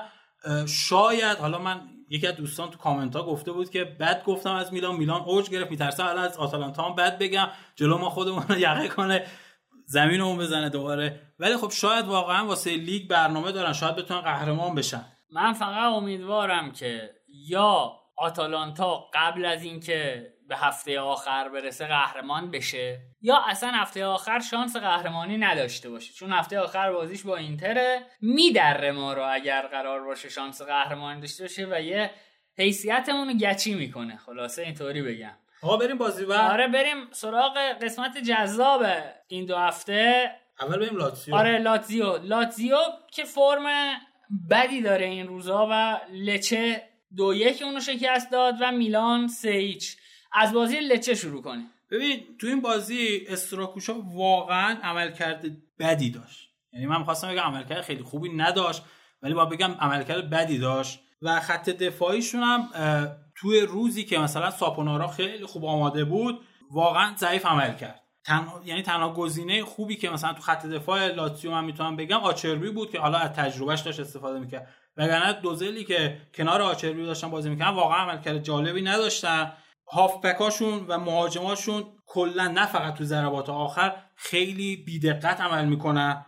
یکم آشفتگی من می‌بینم توی بخش مرکزی خط هافبک. یعنی بخش مرکزی حالا خط هافبک فقط نه. می‌تونه مثلا اون دفاعی که وسط اضافه میشه یا مهاجمی که عقب میاد ببینیم این قضیه رو که این آشفتگی هست. حالا شاید ذهنی باشه واقعا. شاید اون فشاری که به عنوان تیمی که اومده یوونتوس رو به زیر بکشه داره روش فش... اثر می‌ذاره و باعث میشه که اون عمل کردی که مثلا قبل از کرونا داشتن خیلی آزادانه داشتن بازی می‌کنن خیلی رها بودن یه جورایی نداشته باشن و نتونن اونو تکرار کنن. ضمن اینکه مثلا جانی تو کنارها واقعا ضعیفه. لوکاکو که اصلا از اون بدتر افتضاحتره. سمت راست مثلا لاتساری واقعا اون عمل کرده رو دیگه نمی‌تونه داشته باشه و نبود مثلا کاپیتانشون. ما لولیچو می‌بینیم که مصدومه و شاید اون اگه بود می‌تونست مثلا یک کمکی بکنه از نظر روحیه تیمو جمع کنه. و خب واقعا هم squad کوچیکی دارن. یعنی مثلا می‌بینیم که مثلا سمت چپ جانیا داره بازی میده و ذخیرش مثلا لوکاکوی که واقعا افتضاحه. یا مثلا لوکاس لیوا تو این تیم بدون جانشینه. هر کیو می‌ذاره جاش اون عمل کرده نمی‌تونه داشته باشه. مجید این یه بحثه. یه بحث دیگه هم که فکر می‌کنم هارمونی خط هافبکش رو به هم زد تو این دو بازی اخیر حداقل. اون مثلثی که همیشه بازی می‌داد یعنی لوکاس لیوا وسط و میلینکوویچ و لویز آلبرتو به عنوان بازیکنهای بالا دستش یه از نظر مهارت و از نظر توانایی به نوعی مکمل هم بودن. و توی این دو بازی که باخته لاتزیو هارمونی این سه نفر رو به هم زده. یعنی توی یه بازی پارولو رو به جای میلینکوویچ ساویچ بازی داده و توی یه بازی دیگهش به جای لویز آلبرتو. در صورتی که تنها گزینه ای که پارولو می‌تونه جایگزینش بشه لوکاس لیواست یعنی از نظر تشابه سبک بازی و توانایی ها پارولو و لوکاس لیوا باید یکیشون بازی کنه. هر دو نمی‌تونن بازی کنن. حالا من می‌خوام یه نکته رو بگم. شاید یکم فان باشه. گل اولی که لچه می‌زنه و مردود میشه اون شوت از پشت محوطه خیلی قشنگ زده شد. حالا هرچند مردود شد ولی میگن چک اول تو دعوا هرکی بزنه برنده است. اینا هم همونطوری بود. اون شوت واقعا شاید از نظر روحی کمی لاتیو رو به هم ریخت. مخصوصا که بازی قبلی هم باخته بودن و یه ترسی رو انداخت تو وجودشون و نتونستم عمل کرده رو یعنی برگردن یه جوری خودشون به بازی. ضمن اینکه لچم بعد از اینکه گل برتری رو زد سعی در حفظ نتیجه داشت و خب طبیعیه تیمی که تو منطقه سقوط هست بیاد و به برد جلوی مثلا تیم دوم جدول راضی باشه خیلی از خداش هم شاید باشه و بتونه خودش رو نگه داره توی لیگ. خب مجید بریم سراغ بازیش با میلان. میلانی که برگشته به فرم خوبش بر نگشته در واقع. یه فرم خوب رو به دست آورده. و پیولی نشون داده که تونسته حداقل یه ثباتی رو به تیم برگردونه که حتی توی روزای بد میلان هم و روزایی که نمی‌بره مثل بازی با اسپال کیفیت متوسطی رو حداقل از میلان می‌تونیم شاهد باشیم. توی این دو سه بازی اخیرش که کیفیت مطلوب هم شده. من اول بذار از لاتسیو شروع کنم بعد به میلان هم می‌پردازیم. اولین نکته که تو بازی لاتسیو توی بازی بازیشون با میلان بود نبود دو مهاجم اصلیشون یعنی ایموبیله و کایسدو بود. این دوتا مهاجم واقعا کاری که می‌کنن واسه اینزاگی یه چیزی فراتر از یعنی اون توانشونه. یعنی یه جوری بگم اینزاگی اینا رو داره ازشون بهترین بازیهاشون رو می‌گیره زوج کوریا و لویز آلبرتو اون توانایی رو ندارن. یعنی آلبرتو که کلا خیلی به خاطر اون پستی که بازی کرده و اون سبک بازیش عقب می اومد که موقعیت سازی کنه. و تقریبا کوریا اون جلو تنها بود و کوریا از نظر بدنی اون قابلیت رو نداره که بخواد مثلا با مدافعای میلان روبرو بشه. مدافع گردن کلفتی مثل کیایر و رومانیالیون حالا تو بازی که میلان ارائه داد جلوی لاتسیو حالا قبل از اینکه هاکان به خاطر مسئولیت از بازی بیرون بره ما دیدیم که پیولی دوباره هاکان پستش رو تغییر داد آورد وینگر بازی داد. ولی چیزی که مشاهده می‌کردیم این بود که بوناونترا که به عنوان بازیکن شماره ده بود به وینگر میومد و هاکان میومد وسط می‌زد و یه حالت سویش می‌شد این دوتا و گل هم همینطوری تقریبا زدن. و اینکه یه چیز دیگه من در مورد لاتسیو بگم بعد می‌خوام برم دوباره یعنی قشنگ فقط در مورد میلان صحبت کنم. لاتسیو یه تیمیه که تقریبا از نظر هوادارا ساپورت می‌شد. یعنی هواداراشون که واقعا وحشتناکن و اون از نظر احساسی یه جوری باید بگیم این تیم جلو داشت می‌رفت. یه جوری رو نوار برد افتادن و همینطوری داشتن میبردن و میبردن و میبردن و نتیجه می‌گرفتن و هواداراشون هم خوب حمایت می‌کردن و این تیمایی که یه کمی به هوادارا وابستن یه جوری احساسی بگیم هستن نمی‌تونن اون شرایط یعنی اون بازیایی که اون موقع می‌کردن و الان هم ادامه بدن. چون از نظر بازی شور و حرارت رو از دست میدن. آره یه جورایی. و حتی وقتی عقب میفتن هم نمی‌تونن تیم‌ها جمع کنن. ولی وقتی هوادار پشتش باشه اون فشار رو بیشتر می‌کنه و می‌تونه نتیجه رو برگردونه. مجید حالا بریم سراغ میلان. میلانی که علاوه بر اینکه این بازی رو سه ایچ برد بازی که با شما داشتنم یه کار محیر العقول کرد و برگشت به بازی. ببین میلان حالا تو بازی با یووش رو بخوایم بررسی کنیم میلان به خاطر سرعت حالا من می‌خوام اول راجع به میلان صحبت کنم بعد راجع به یوونتوس حالا میریم و دوتا بازی رو بررسی می‌کنیم. میلان به خاطر سرعتی که رویچ داشت مخصوصا تو نیمه دوم از فضایی که پشت کوادرادو ایجاد می‌شد و ناآماده بودن یعنی من میگم ناآمادگی نه به خاطر بدنی تو شرایط بازی نبوده روگانی و از این نظر ناآماده است. از این فضایی که پشت کوادرادو ایجاد میشه و ناآماده بودن روگانی استفاده می‌کنه و با ضد حملات تیم یوونتوس رو به هم میریخ و خط دفاعی هم تو اون حالت نظم خودش رو نداشت.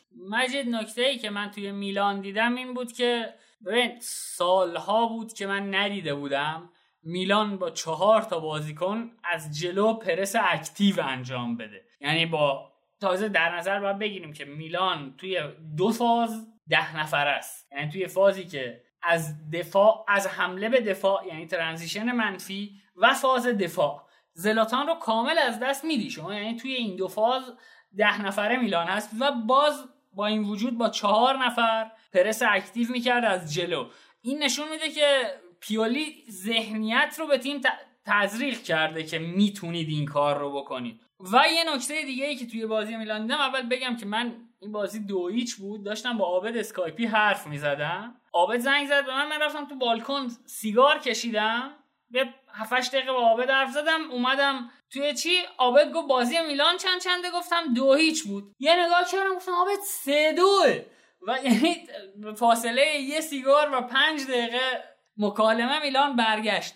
نکته ای که بود این بود که میلان چیز عجیبی بود که من دیدم. آقای زلاتان ابراهیموویچ عملا وظیفه انتقال رو به عهده گرفت. یعنی تغییر می‌کرد میومد عقب و توی انتقال بازی کمک می‌کرد. جوری که مثلا ربیچ و سلماکر جمعتر می‌شدن و انگار زلاتان داره پشت این دو نفر بازی می‌کنه. آره دقیقا همین اتفاق میافتاد. ما حتی تو همکاری هایی که اتفاق می از کنارها مثلا تئو هرناندز اضافه می‌شد و با زلاتان یک و دو می‌کرد و ربیش عملا مهاجم هدف بود.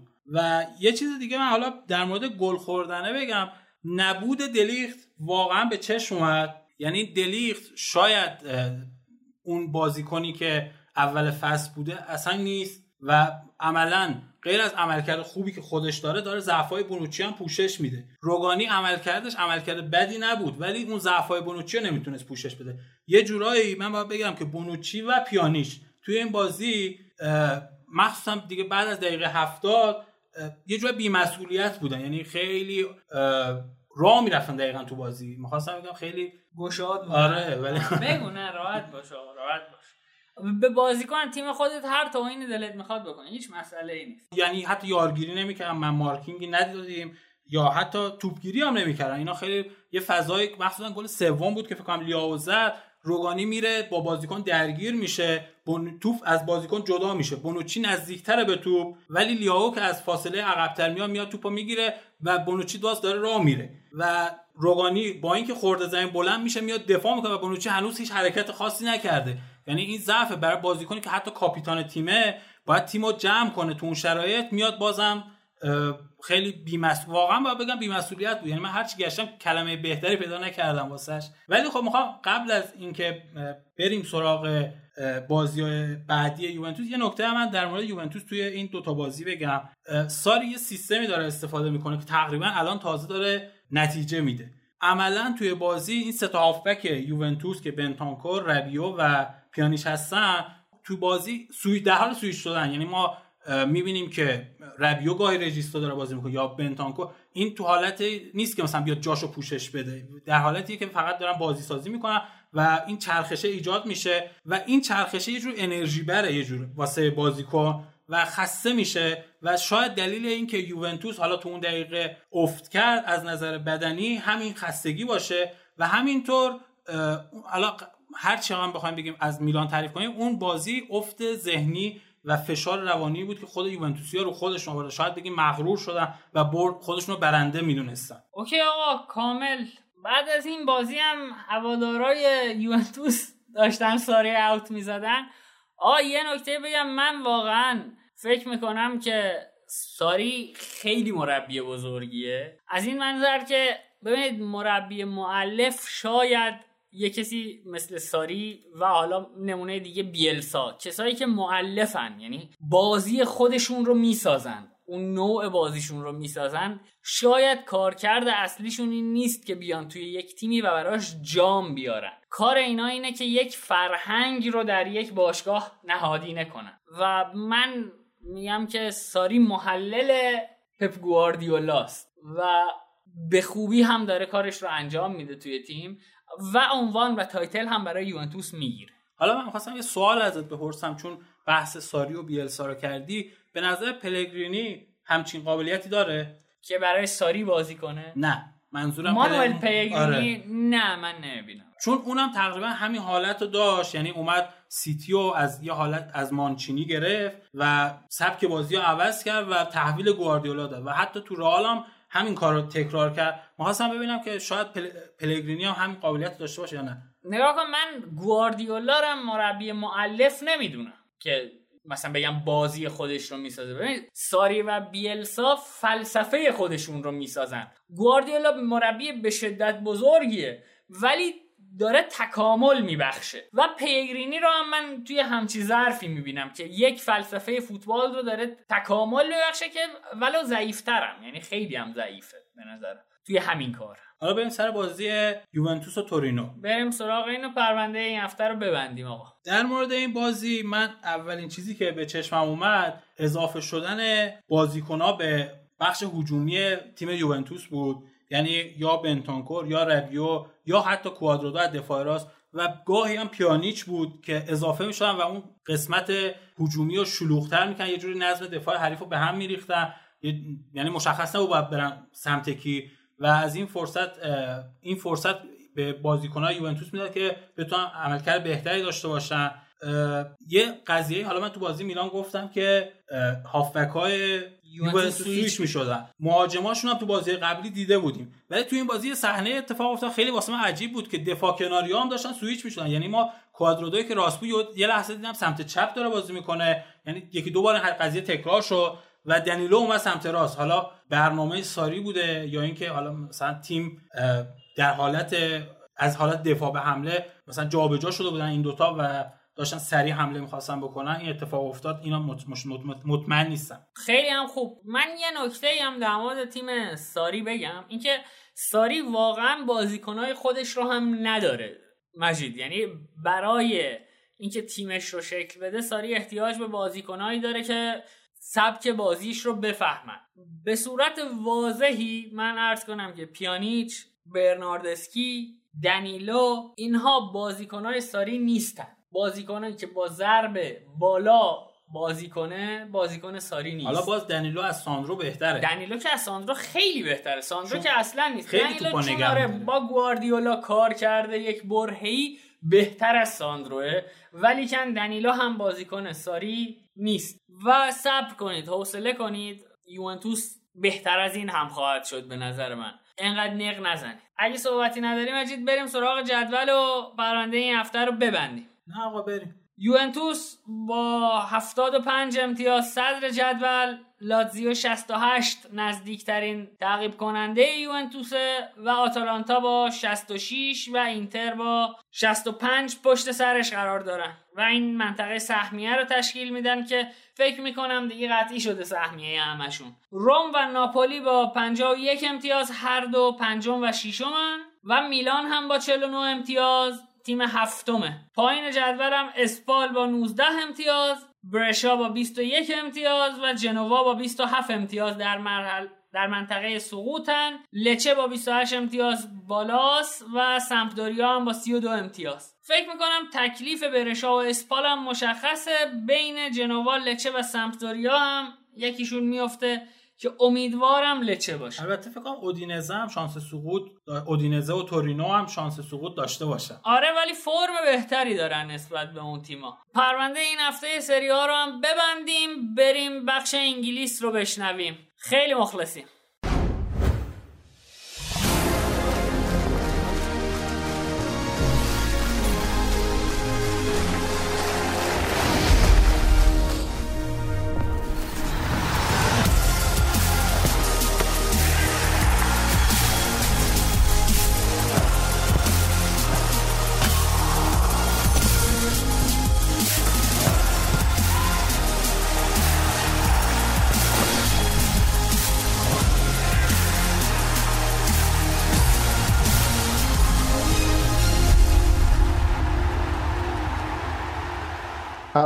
خوش اومدید به بخش انگلیس. این هفته هم هستیم در خدمتتون با بررسی بازی های هفته سی و سوم و سی و چهارم و دو بازی هم که امروز برگزار شد. و خب دیگه باید ما رو ببخشید به خاطر اینکه لیگ برتر هر روز داره بازی برگزار میشه و وقفه بین هفته ها نمیفته و ما فرصت نمی کنیم که بین دو تا هفته اپیزود ضبط بکنیم. به هر حال مجبوریم که بازیهایی که در طول هفته برگزار میشه رو بررسی بکنیم. خب امروز متاسفانه امیر نیست. امیر امتحان داره. این روزهای آخره و بهش مرخصی دادیم و فقط محمد هست. به حال امیدوارم که ما رو تا آخر گوش بدین و تحمل بکنین.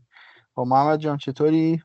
اوضاع چطوره؟ سلام احمد جان. منم سلام می‌کنم به همه شنونده عزیز. خیلی دوست داشتم امیر سهراب نبید و یکی بچه ها می بود که نیستن. خیلی تونتون داره بازی برگزار میشه بازی ها و امیدوارم که به همشون برسیم که بتونیم مفصل راجبشون صحبت آره متاسفانه همه درگیر مسائل شخصی هن و نشد که دور هم دیگه جمع بشیم و خب ایشالا از هفته آینده حتما جبران می‌کنیم و اینم همین اول بگیم که اون پرونده که بهتون قولش داده بودیم به خاطر اینکه این هفته قرار بود که بحث روی آرسنال باشه و حیفمون اومد که امیر نباشه و کارو جلو ببریم از این نظر هم پوزش می‌خوایم و برحال داریم مطالبی که بتونیم سرتون نگرم بکنیم. خب محمد جان ما همین اول کار قبل از اینکه وارد بازی ها بشیم ما کلا بعد از کرونا که شروع کردیم اومدیم از تاثیر این وقفه ای که افتاد روی بازیکن ها صحبت کردیم و اینکه چه تاثیراتی می‌تونه هم روی عملکردشون هم روی سیستم بدنیشون بذاره. الان من یه مقاله میخوندم گفتم شاید جالب باشه که اینم با شنوندهامون در میون بذاریم و بیس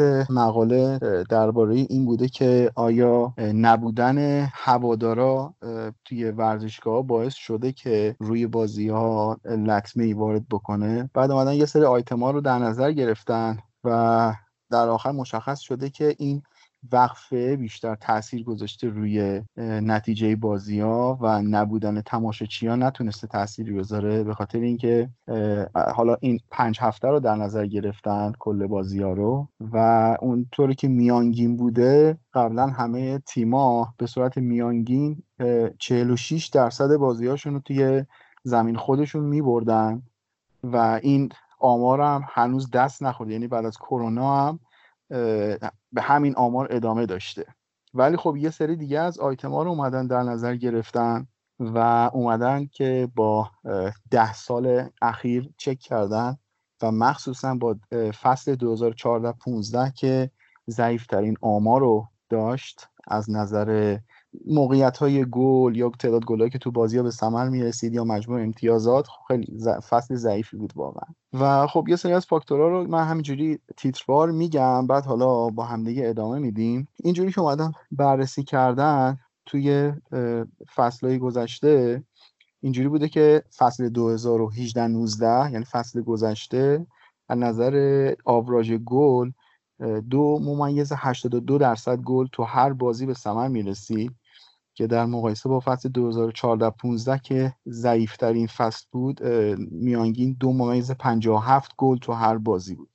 ولی حالا جالبه که بعد از کرونا توی این پنج هفته آمار حتی از اون فصل هم پایین تر اومده و شده دو ممیز 56 گل تو هر بازی که این یکی از فاکتورهایی بوده که افت کرده. بعد یکی دیگه از چیزهایی که اومدن بررسی کردن تعداد گلا توی نیمه اول و دوم بوده. و این خیلی جالبه که چقدر مشخصه که هرچی بازی جلوتر رفته بدن افت کرده. به خاطر اینکه خب همیشه نیمه اول بازی کم گلتر بوده و بین سالهای 2012 13 تا 2016 17 یه چیزی بوده بین یک ممیز دو گل تا یک ممیز 22 22 صدام گل تو هر بازی توی نیمه اول و الان این آمار افت کرده به یک ممیز دوازده. گل تو هر بازی. یعنی توی نیمه اول هم ما همچین افتی رو داشتیم.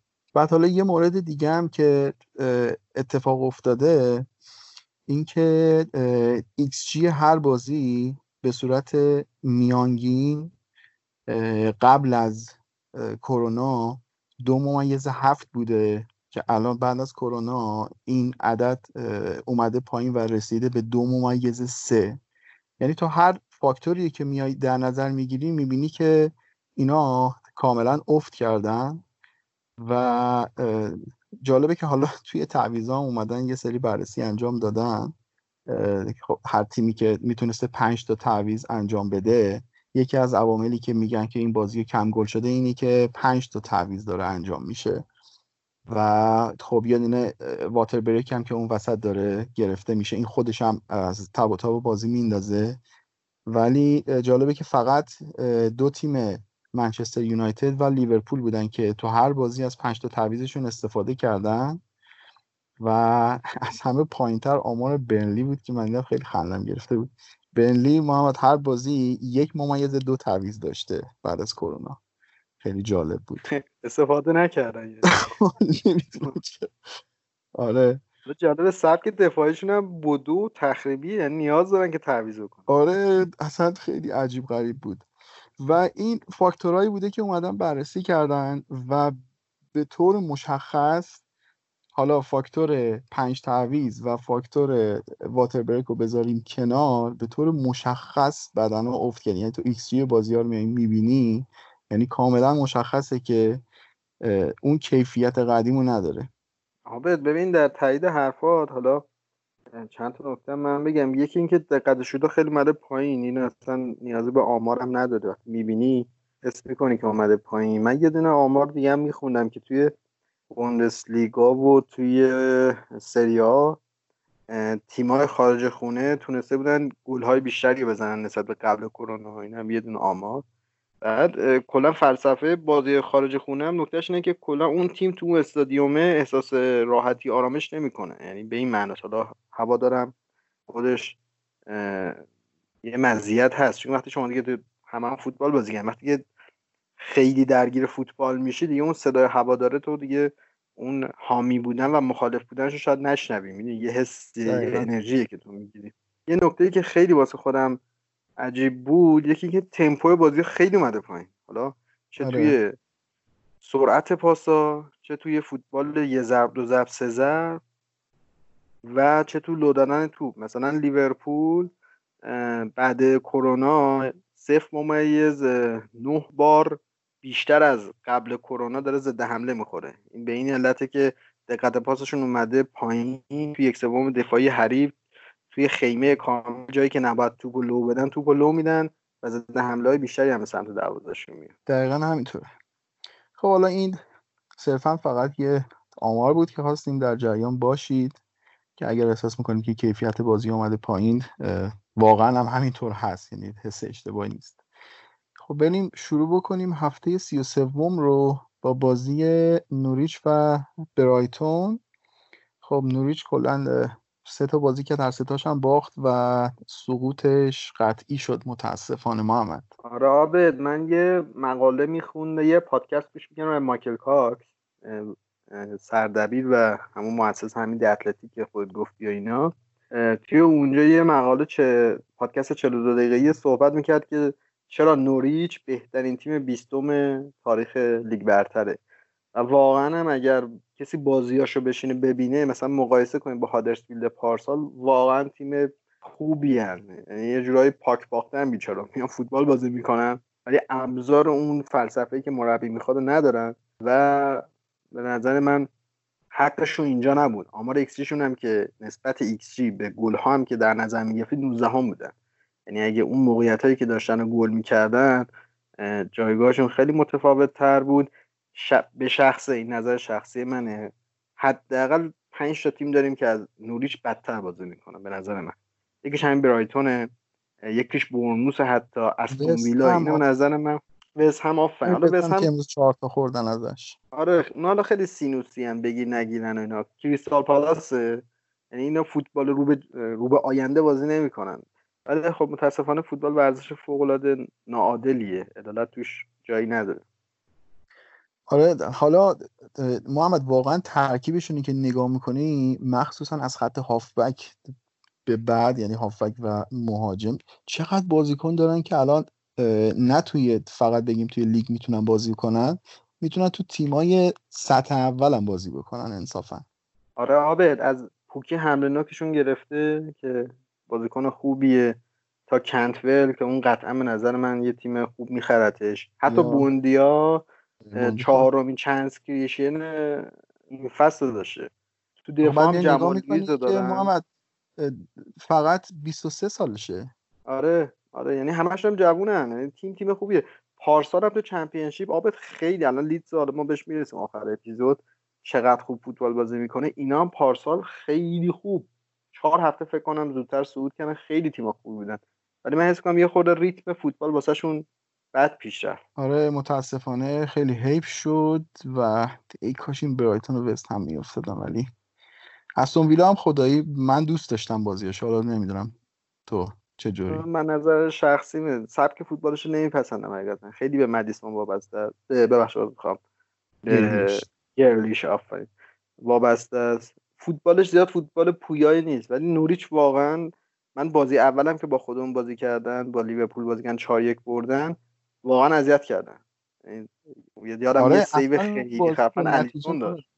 آره آره یادم دقیقا. و حالا ما اگه یه دونه بازیکن بخوای الان از نوریچ که صعود کرده برداری کیو برمیداری؟ من بوندیا رو برمیدارم. حالا خیلی به چشم نمیاد ولی آمار تکلش و دریبلش و کیپاسش خیلی باله. واسه یه تیمی مثل نوریچ. آره بابا. ولی من یکی برمیدارم من تیم کرول رو برمیدارم. می‌ذارم جای آدریان. بیاد پنالتی بگیره. خدا خیلی دروازه‌بان خوبیه. آره واقعا مطمئنه. بازی با پای خوبی هم داره. آره. حالا به اینکه بگیم چقدر تیم کرول دروازه‌بان خوبیه بریم سراغ بازی بعدی. بازی کیرسا پالاس و چلسی که آقای کپا تمام تلاشش رو کرد که چلسی کامبک رو بخوره ولی خب دیگه نشد که بشه. آره آقا من هفته قبلم یه نیمچه آماری دادم از مقایسهش با اونانا که دارن بهش لینک میشن که چقدر واقعا بده. فکر کنم 46 درصد شوتای آن تارگتی که چلسی دریافت کرده گل شده. بعد جالبه 9 تا گل این فصل چلسی خورده تحت شرایطی که تو کل رقابت ها تحت شرایطی که توپ خورده به دست کپا رفته تو گل. من نمی‌دونم یه خورده این ساده تو خمتر کن توپ نره تو گل. یه چیز خیلی ساده ایه آره ببین از اون روزای خیلی خوب زها بود. اینو نمی‌تونم بگذارم. کاملا مشخص بود که اومده بود خودشو نشون بده. اصلا یه چیز عجیب غریب بود. مثلا نیمه دوم. محمد چند تا کیپاس داد که نشد. ولی گلی که زد انصافا من میگم هر دروازبانی بود اون توپو می‌گرفت. هر دروازبانی بود می‌گرفت. آبد اولین بارش هم نیست. دومین بارش هم نیست. خیلی error زیاد داره. جالبه که دو تا گلر اسپانیایی تو error leading to goal یعنی error های منجر به گل بالا دخیا و همین متاسفانه کپا. یعنی مثلا تیم کرول و این گلرهای تیمای پایینی هیچ مثلا نیستن. این دوتا اون بالا. خود زاها هم واقعا تعجب کنم بازی کنی با این کیفیت تو کریستا پلاس بازی می‌کنه. واقعا کیفیتش از نظر دریبلینگ هم به نظر در حد هازارد اصلا خیلی بازیکن سطح بالا و عجب غریبیه. حالا جالب خیلی هم دوست داره بره آرسنال ولی نمی‌دونم مثلا چرا پارسال پپر رو گرفتن به جای زاها. این زاها جوابش رو پس داده بود. با اون قیمت می‌تونستن زاها رو بخرن. این هم داشت بره. آب تگ قیمتش فکر کنم هفتاد تا بود ولی پپه با مخلفاتش شد 80 تا. یعنی گرونتر هم در بازیکن بعدی هم نیست پپه ولی شاید قرضی دیگه فرانسه شاید قسطی نمی‌دادن. اینم نکته ای اینم حرفیه. ولی خب خود کریستاپالاس هم باید خود واقع بین باشه دیگه. با دیگه مثلا وینگر کریستاپالاس 100 تا 70 تا که نمیارزه مثلا 40 50 تا میارزه. آره خب حالا به اینجا رسیدیم برای اینکه بگیم چقدر کپا دروازه‌بان بدیه. یه لیستی منتشر شده از درصد save توپایی که میگن expected save توپایی که دروازه‌بانا می‌تونستن بگیرن. و حالا گرفتن save کردن یا گل خوردن یه لیستی منتشر شده. آقای کپا با اقتدار در صدر بدترین دروازبانه لیگه. ببین کپا 65 تا شوت به سمت به سمت دروازش زده شده. که شوت هایی که می‌تونسته جمع بکنه نه اینکه مثلا موقعیت دو به تک باشه و یارو پاس بده دروازه خالی بزنه. شوت هایی که به سمت دروازه زده شده و انتظار میره یه دروازه‌بان که بتونه جمع بکنه. کپا 65 تا شوت به سمت دروازش زده شده که فقط 55 درصدش رو تونسته save بکنه. یعنی از هر دو شوت یه شوت گل شده. بعد حالا جالبه که نفر دوم نیک پاپه که فکر می‌کنم نیک پاپ بیشتر به خاطر آمار نیم فصل اولشه. که رتبه دوم گرفته چون تو همین بازی امروز فکر کنم 8 تا 9 تا سیو داشت. که 93 تا شوت به سمت دروازش زده شده و 57 تا گرفته که آمارش میشه 60 درصد. یعنی همینجا 5 درصد اختلافه. بعد حالا الان تیم کرول که داشتیم می‌گفتیم تیم کرول رتبه چهارم با اون دفاع فاجعه نوریچ. محمد 102 تا شوت به سمتش زده شده که 63 درصد گرفته. یعنی خیلی آمار بالایی برای 103 شوت. هرچند که ما از اون طرف من بهترین آمار رو برای لنو دیدم که 111 شوت به سمتش زده شده و 73 درصد تونسته جمع بکنه. آبه در تایید حرف اصلا بیا زاویه رو برعکس کنیم.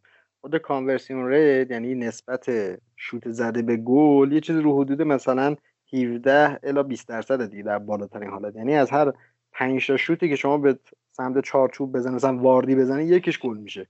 این آماری که تو میگی واقعا فاجعه است. یعنی اگه مثلا 66 تا این مثلا حالا مثلا بعد 20 خورده گل میخورده مثلا. بعد یه آمار عجیب ترش اینه که xG دریافتی خط دفاع چلسی یک ممیز هفت از لیورپول بیشتر بوده که بهترین خط دفاعی لیگه لیورپول بکنم 26 تا خورده اگه اشتباه نکنم. آره حالا این لیست رو بخوایم برعکسش هم بکنیم. تو صدر الیسون بکره که خب حالا الیسون یه مقطعی از فصل رو از دست داد و از سی شوتی که به سمت دروازش زده شده ولی خب بازم 25 تا رو سیف کرده. آمار 83 درصد اصلا دست نیافتنیه. ولی من حالا من خودم به شخص دوست دارم الیسون حذف بکنم به خاطر اینکه تقریبا 7 تا بازی از بقیه کمتر انجام داد. الیسون رو بذاریم کنار. رتبه بعدی دین هندرسون فوق العاده شفیلده که 75 درصد شوتا رو جمع کرده. از 73 شوتی که به سمتش زده شده 55 تا رو گرفته. خیلی آمار بالاییه. یعنی واقعا خوش بالا یونایتد. همچین آره. گلری داره. حالا من فکر می‌کنم یونایتد یه قماری کرد امسال که همچنان یه فصل دیگه اندرسون گذاشت بمونه توی شفیل و با دخیا داره ادامه میده. حالا به بازی یونایتد هم که بعدش برسیم بازی یونایتد بود با بورنوس که اصلا هر چقدر یونایتد از خط آفک به جلو فوق است از اون طرف خیلی ارور وحشتناکی بود بین مگایر و دخیا. یعنی اون توپ اولی که رفت و به اون صورت جا موند و من نمی‌دونم چطور دخیا باید از اون زاویه اون توپ گل می‌خورد. خیلی گل آماتوری بود آبه. ببین حالا یه سوال واسم هست. تو از بین دین هندرسون و پیکفورد و نیک پاپ کیو می‌ذاری گلر اول انگلیس تو یورو آینده؟ من خیلی انتخاب سخت. پیکفورد که اصلا نمی‌ذارم. پیکفورد منم گزینه سوم آره. ولی واقعا بین نیک پاپ و هندرسون سخته ولی استیل نیک پاپو بیشتر دوست دارم. احساس می‌کنم دروازه‌بان استاندارد تریه با اینکه الان تو این آمار خیلی ضعیف بود ولی من فکر می‌کنم نیم فصل دوم خیلی درخشان شد. منم از نظر فوتبالی نیک پاپو می‌زنم ولی علاوه شخصیتی دین هندرسون واقعا کاراکتر خیلی بهتر و خیلی خوبی داره. یعنی خوشم میاد خب حالا درباره منچستر می‌خوایم مفصلتر صحبت کنیم ولی برگردیم حالا از کپا و اینا گفتیم ولی ما نمی‌تونیم از ضعف کاملا مشهود خط دفاعی چلسی بگذریم. به شدت ضعف دارن. آره آبد اصلا این هم تو تئوری به نظر مشکل دارن هم توی عمل. حالا یه کار خوبی که کرده اومده کانتور گذاشته شماره 6 یه خورده اون توپ مرده رو بهتر جمع می‌کنه. چون جورجینیو به نظر من اصلا نمی‌تونه این کار کنه. حالا آبدم اپیزود مفصل راجبش صحبت کردیم. یه چیز خیلی عجیبی که داره اینه که توی همین بازی چلسی اونا 4 3 بازی می‌کردن بعد دیدن موقعیت زیاد شد کردن 4 5 خطی از های پرس کردن مید پرس اومدن نیمه. بعد جالبه که با یه عرض 5 نفره که داشتن وسط زمین بازم این فلنکو گوشه ها آزاد می‌شد و بازم تیم حریف سانت می‌کرد. یعنی حالا ما به لستر هم می‌رسیم لستر هم این مشکل داره. وقتی که این کارو می‌کنیم ما میریم که با دفاع چپ مثلا و وینگر چپ و با یکی از هافک وسط هامون مثلث ایجاد کنیم که سانت نکنن. و اینا چرا ما باید یه عرض 5 نفره ایجاد بکنیم؟ می‌دونی؟ درست حالا من سه تا نکته دیگه هم در مورد این بازی بگم. حالا ما از بدیه چلسی گفتیم ولی تو فاز حمله من خیلی خوشم میاد که حالا آتالانتا هم امشب بازی کرد اونا هم شکلی خیلی خوب vertical pass میده این تیم. خیلی خوب پاس های ریسکی میدن. خصوصا دو تا هافبک وسط هاشون توی خود لمپ لمپارد هم هافبک وسط بوده و می‌دونه که چه جایگاهی می‌تونن کانال طولی وا بکنن خیلی خوب استفاده می‌کنن. سر گل اولم قشنگ دو تا vertical pass خوشگل دادن قشنگ دو تا line و دو تا block رو شکوندن و اون گل زد. یه چیز خیلی عالی دیگه که دارن این نوع جایگیری و مشارکت وینگراست جالبه که امسال نسبت به پارسال جفتشون 4 3 بیشتر بازی می‌کنن هم ساری هم لمپارد ولی 17 درصد touch های وینگرای چلسی تو این فصل رفته بالاتر. یعنی ازشون می‌خواد که بیان عقبتر با خلاقیت فردی برن جلوتر که حالا ویلیام بود و پولیشیچ که خیلی خوب بود و هارمونشون هم خیلی جالب بود. اگه وینگرا میمدن اون flank ا مثلا اگر ویلیان و پولیشیچ میمدن لبه خط اون دفاع چپ و هم باز می‌شدن. ولی دوتا هافبک وسط ها رو به صورت free eight میفرستاد جلو که از half space استفاده بکنه. از اون ور برعکس اگر می‌دید که تیم حریف خیلی block بسته ای داره وینگرها رو میآورد به سمت مرکز دفاع چپ رو مثل wing back باز می‌کرد هافبک وسط رو نگه میداشت و این سیال بودن و این خلاقیت خیلی زیادشون باعث شده که چلسی رو حالا من واسه فصل آینده میگم عملا نتونی تو فاز دفاع کنترلشون کنی آره محمد حالا با برنامه‌ای که دارن میریزن یه جورایی خیلی تیم از همین هم که داره بالانسش بیش از اندازه داره به هم میریزه به نظر من. از نظر خرید بازیکن و اینا؟ آره یعنی با خریده که داریم. حالا ببین به همین خط قرار حکیم زیاش اضافه بشه قرار ورنر اضافه بشه. کای هاورتس هم که تقریبا قطعیه. و... میگن. اونانا. آره آره ببین آب فکر می‌کنم کپا هم رفتنی باشه. احتمال قرضش بدم به یه جا. یه دروازبان هم دیگه نهایتا زورشون برسه بخرم همون آخه یه چیزی که کپا داره بدبختی اینه که اولا مبلغ قراردادش 80 میلیون خیلی زیاده. نمی‌تونی دیگه این گل رو 30 میلیون بفروشی. نصفش هم نمیخرنش. نمی‌خرن. بعد مشکل بعدی اگر اشتباه نکنم حالا دقیق نمی‌دونم فکر 9 میلیون پوند هم حقوق می‌گیره.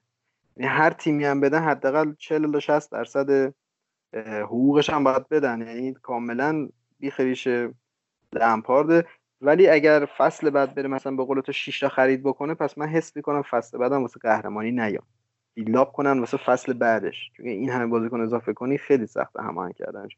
ولی بازیکنای به نظر من مناسب با تاکتیکش داره می‌گیره. آره حالا تو بازی آینده خب چلسی حالا بازی بعدیش با نوریچه خب دیگه نوریچ هم تکلیفش مشخصه خب می‌تونن بزنن. ولی دوتا بازی بعدیشون با لیورپول تو آنفیلد دارن. و بازی آخرشون هم با وولفز یعنی خیلی دوتا بازی آخرشون سخته. خیلی سخت. خیلی سخته. خصوصا بازی با وولفزشون حالا بازی با لیورپول و چون که بازی خیلی پینگ پونگی احتمالاً پیش بره بتونن یه کارایی بکنن اگه لیورپول تو روز خوبش نباشه که حالا می‌رسیم به لیورپول ولی وولز واقعا اذیت می‌کنه. یعنی خیلی تیم میگن چغری اصلا نمیشه آره. دفاعش راحت باز کرد. بله دقیقا همینه. که میگی نونو هم که خب مربی ماه شد و من بودم اوله رو انتخاب می‌کردم خدای حق اوله بود که مربی ماه بشه. نونو دوتا بازی آخرش رو باخت. آره یونایتد خیلی فرم بهتری خیلی فوتبال خوبی هم خودش بازی می‌کنه. آره حالا بیاد بریم سراغ همین یونایتد که صحبت که البته قبلش خب یه اشاره هم بکنیم به بازی امروز چلسی و شفیلد که شفیلد کریس وایلدر نابود کرد کامل. چلسی رو. یعنی به زبان فارسی سخت محمد. آبد نشون داد اگه فوتبالشون بگیره چه تیمی می‌تونن بشن؟ آره. یعنی امروز با اون نفوذ اون دفاع وسط کناریه که اپیزود قبلی هم گفتیم واقعا ترکوندن از گوشه چلسی رو. آره. محمد درباره شفید حقش نمیده صحبت کنیم اینا خب بازی قبلی هم با گل دقیقه 90 وولفز رو بردن. خیلی بازی شیش امتیازی حساسی بود و تونستن بالاخره دقیقه 90 کار در بیارن. این سیستمی که کریس والدر گذاشته یعنی برای یه تیمی که تازه از لیگ پایین چمپیونشیپ اومده بالا و اومده که خودش حفظ بکنه توی جدول و صعود نکنه. فکر می‌کنم بهترین سیستم ممکن انتخاب کرده که هرچند که الان در ادامه میگیم که چقدر تیمای دیگه هم دارن از رو دستش می‌زنن محمد این نوع چینش بازیکن توی زمین واقعا تو هر زونی که میری اونا برتری عددی دارن. تو هر زونی که توپ میاد اینا برتری عددی دارن و از اون طرف دو تا بال چپ و راست کاملا سر حال دارن که توپو می‌گیرن. رفتن اونا دیگه. یعنی بشمار سه خیلی کلاسیکن آبد وینگراشون. خیلی کلاسیکن. 1990 میفته من دقیقا آره. دقیقا گل دومی که زدن اصلا گل کاملا typical انگلیسی بود. حالا این گفتی تیمای سقوط کرده من جدیدن دیدم کلا سه نوع تیم وقتی میان دست پایین تر به بالاتر سه تا رویکرد دارن. یا میان مثل ولورهمپتون مثلا و یا همین شفیلد. میان یه این structure دفاعی می‌ذارن همون تیم پارسال رو می‌گیرن میان جلو که نشون داد خوب جواب میده. معمولا دفاعی کار می‌کنن. یه مدل اینه که میان خیلی پاک باخته بیچارا مثل این نوریچ میبازن میرن. یه ورژن خیلی آب تو خیاری هم داره که مدل فولام و این استون ویلا. استون ویلا. هر چی بازیکن بنجل می‌خرن باشگاه تا چهار سال ورشکسته می‌کنن میرن دست پایین تر ولی حالا از لحاظ فنی هم آبت خیلی دوندگیشون خیلی باله. بعد من آره. مثلا فوتبال خیلی پیگیری می‌کنم. واقعا نمی‌شناسم بازیکن شفیلد. یعنی من این روبن نویس رو می‌دونستم. مثلا کاپیتان مثلا پورتو بود. خب ولی اینو دیگه واقعا اینا بازیکناشو هیچ کدوم من حقیقتا نمیشه آره واقعا کار کردن با این تیم فوق العاده است. آره حالا این خوبی رو داری که بازیکناشون در خطر رفتن به تیمای دیگه نیستن. واقعا به معنای واقع تیمن.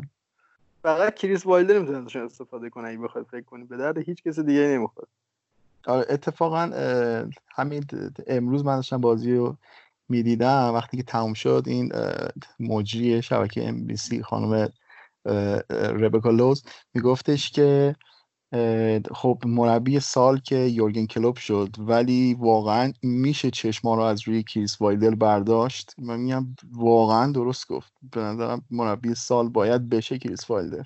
خیلی کار بزرگی کرده. واسه اینکه بدونیم چقدر مربی پست مدرنیه تو همین کریس وایلدر رو مقایسه کن با شاندایچ مثلا. جفتشون مکتب. حتی مثلا ادی ها اینا مثلا کلا همون فوتبال کلاسیکی که 1970 بوده گرفتن همین دارن. ولی این اومده اصلا تو مالکیت تو خوبه پرس خیلی خوبی داره. با 5 3 2 میاد های پرس حتی می‌کنه. این چیزی که بهتون میگم مثلا تو سیستم سه دفاع دفاع وسط کناری میاد جلو توی گوشه محبت جریمه سانت می‌کنه. ما همچین چیزی تا حالا تو فوتبال نداشتیم. یعنی یه چیزیه که کاملا جدید اختراع شده. اکثر چیزا تو فوتبال تکرار شده. مثلا شما فالس ناین تو 1964 تو مجارستان انجام شده. خیلی چیزایی که مثلا شاید ما فکر کنیم الان خیلی مثلا عجیب غریبه قبلا اومده ولی مثلا یه چیزای جدیدی از که همین اینورتد فول بک پپه که نداشتیم کلا تو تاریخ که دفاع مثلا هافک دفاعی. یکی همین اوورلپینگ سنتر بک ها که واقعا نشون میده که مربی خیلی مربی مؤلفی هم کاملا درسته. و چقدر این دو نفر تاثیر گذاشته یعنی نونو و کریس وایلدر حالا یه بارم بحث شده بود که کی خیلی تاثیر گذاشته و امیر اشاره کرده بود به کنته که سیستم سه دفاع رو وارد کرده بود. ولی الان هم می‌بینیم این دو نفر چقدر تاثیر گذاشتن که ما فکر کنم امسال به غیر از لیورپول و ساوثهمپتون همه تیم‌ها یه دور سه دفاع رو امتحان کردن. دقیقا. به خاطر همون حالتی که بهت گفتم دیگه این مکتبش از ایتالیا میاد همون جمله معروف علاج سه دفاع سه دفاع است. به خاطر اونه. ولی اینا خوب استفاده می‌کنن نظر یعنی خیلی زهردار و دایرکت. مثلا خیلی همراه خیلی گلاشو با سه تا پاس می‌زنه یا با دو تا لانگ بال می‌زنه. خیلی عجیب غریبه. خیلی واسهشون میشه گفت کاربردی تره واسه اون ولی مثلا آرسنال هم استفاده می‌کنه. الان می‌رسیم به آرسنال. ولی حس می‌کنم ابزارشو ندارم و حتی رو کاغذم نظر من توشون اشتباهه. ولی اینا از این پنج دفاعه خیلی خوب استفاده می‌کنه حالا ما یه اشاره به بازی منچستر کردیم. به برگردیم رو بازی منچستر با برنموس که پنج دو بردن و خب حالا کاری به دیگه فکرم صحبت کردیم درباره دفاع و دروازه‌بان منچستر و میگم از نظر من اوله داره یه مدار قمار می‌کنه. شاید اگه دین اندرسون رو می آورد خیلی هم انگیزه بالایی داشت سال بعد.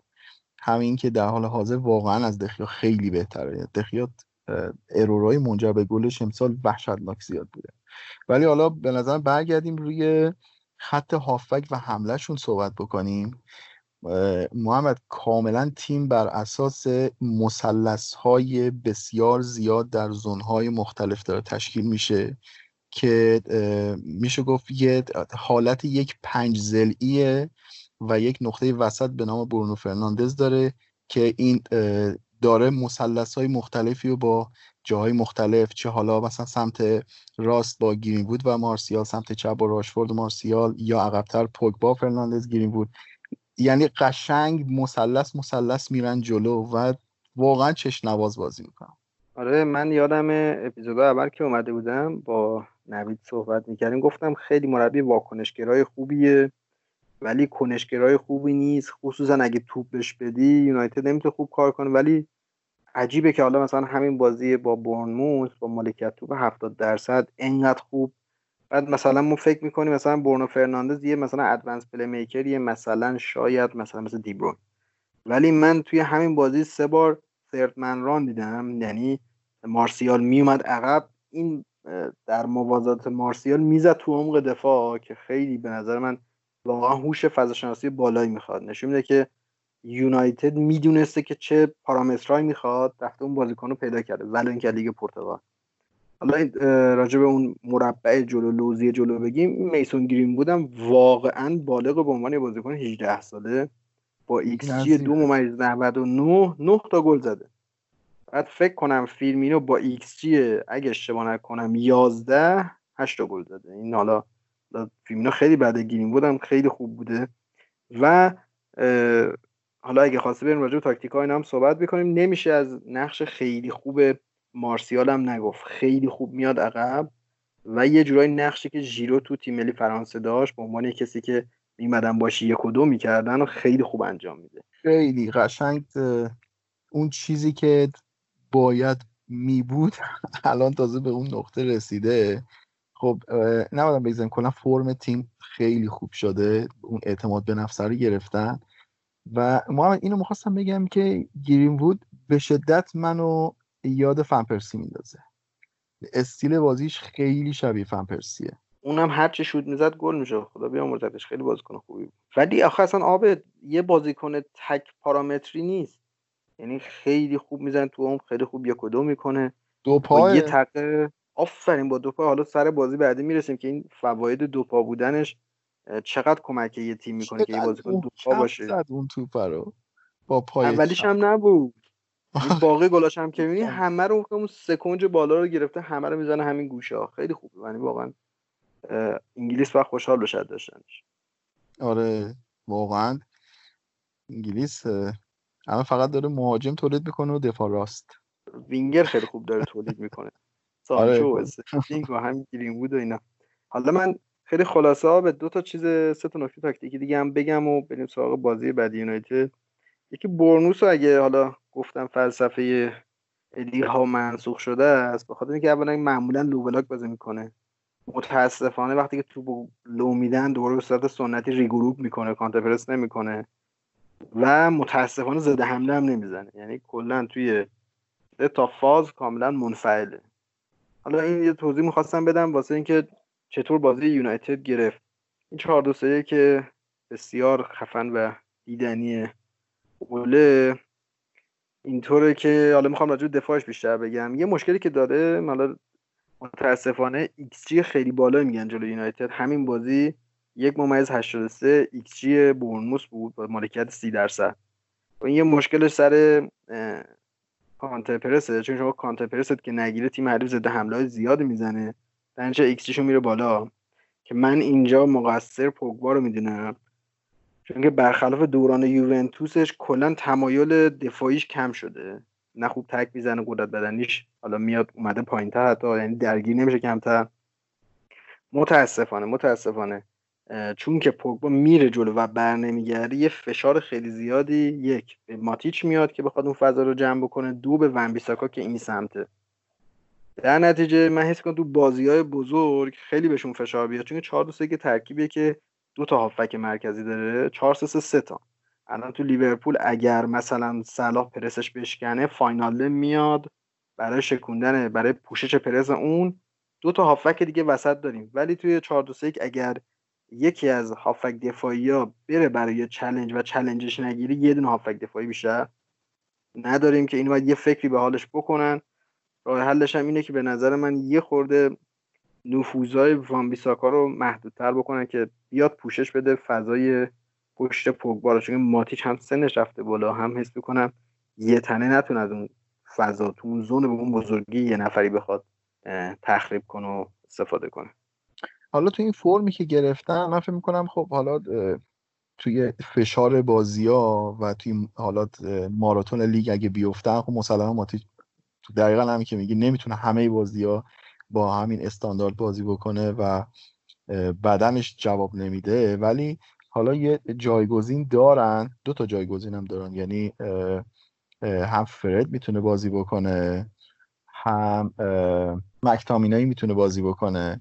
ولی حالا ما می‌خواستم یه چیزی بهت بگم که توی این تابستون یونایتد یه چلنج بزرگی داره. اینکه قرارداد پوگبا رو تمدید بکنه یا نکنه. ببین همونجوری که می‌دونیم پوگبا قراردادش سال بعد تموم میشه و الان یونایتد باید تصمیم بگیره که یا اینکه بتونه بفروشه الان امسال و از پولش استفاده بکنه یه بازیکن دیگه جایگزین بکنه. یا اینکه بخواد تمدید بکنه باش یعنی خیلی تصمیم بزرگ و تصمیم مهمی می‌تونه باشه. هم از اون طرف خب الان می‌بینیم پوگبا خیلی تاثیر داره توی ترکیب اوله. ولی از اون طرف هم می‌دونیم که این بازیکنیه که خیلی افت زیاد داره و توی یه بازی اگه دوتا بهش نگیره دیگه تموم کارش و اعصابش به هم میریزه. ولی از اون طرف هم خب نمیشه تواناییاش هم نادیده گرفت. نمی‌دونم تو چی فکر می‌کنی؟ یونایتد تمدید می‌کنه باش آبد به نظرم بدترین گزینه گزینه سهشه که باش تمدید نکنم مجانی بره. برم یوونتوس هم که خوراکش اینه که بازیکن مجانی بگیره. امسال تابستون یه تصمیم قطعا می‌گیرن. یا باید تمدید بکنن وگرنه خیلی ضرر می‌کنن. یا اگه بخوام بفروشن هم الان باید بفروشنش. ببین به نظر من حالا فنی بگم اینه که بازیکنی مثل پوگبا که تو پست شماره 6 بیاد دریبل بزنه کی پاس بده تو پست شماره 6 تو 4 2 3 واقعا نداریم. یعنی کمه. خود لیورپولیا وقتی کوتینیو رفت دیدن که چقدر واقعا بازی بد شد. چون یه بازیکن که اونجا داشته باشی توی یه جای خیلی خطرناکی واسه حریف اوورلود ایجاد بکنه با... حتی یه پاس ساده به ماتیچ هم بده حالا ماتیچ چون که با اوورلود ایجاد کرد چهار تا گزینه پاس داره. یعنی فروختنش غیر قابل جایگزینه از نظر فنی. ولی از نظر انگیزشی همون حرفایی که خودت زدی یعنی اگه بازی تیم نگیره تیم بره روی فرم بعد اینم دیگه اون فاز بالوتلیش می‌زنه بیروی خورده. سالی تنها کسی که به ذهنم رسید بالوتلی بود دیگه. حالا اون متر ما بالوتلی متر یو تمام بدبختی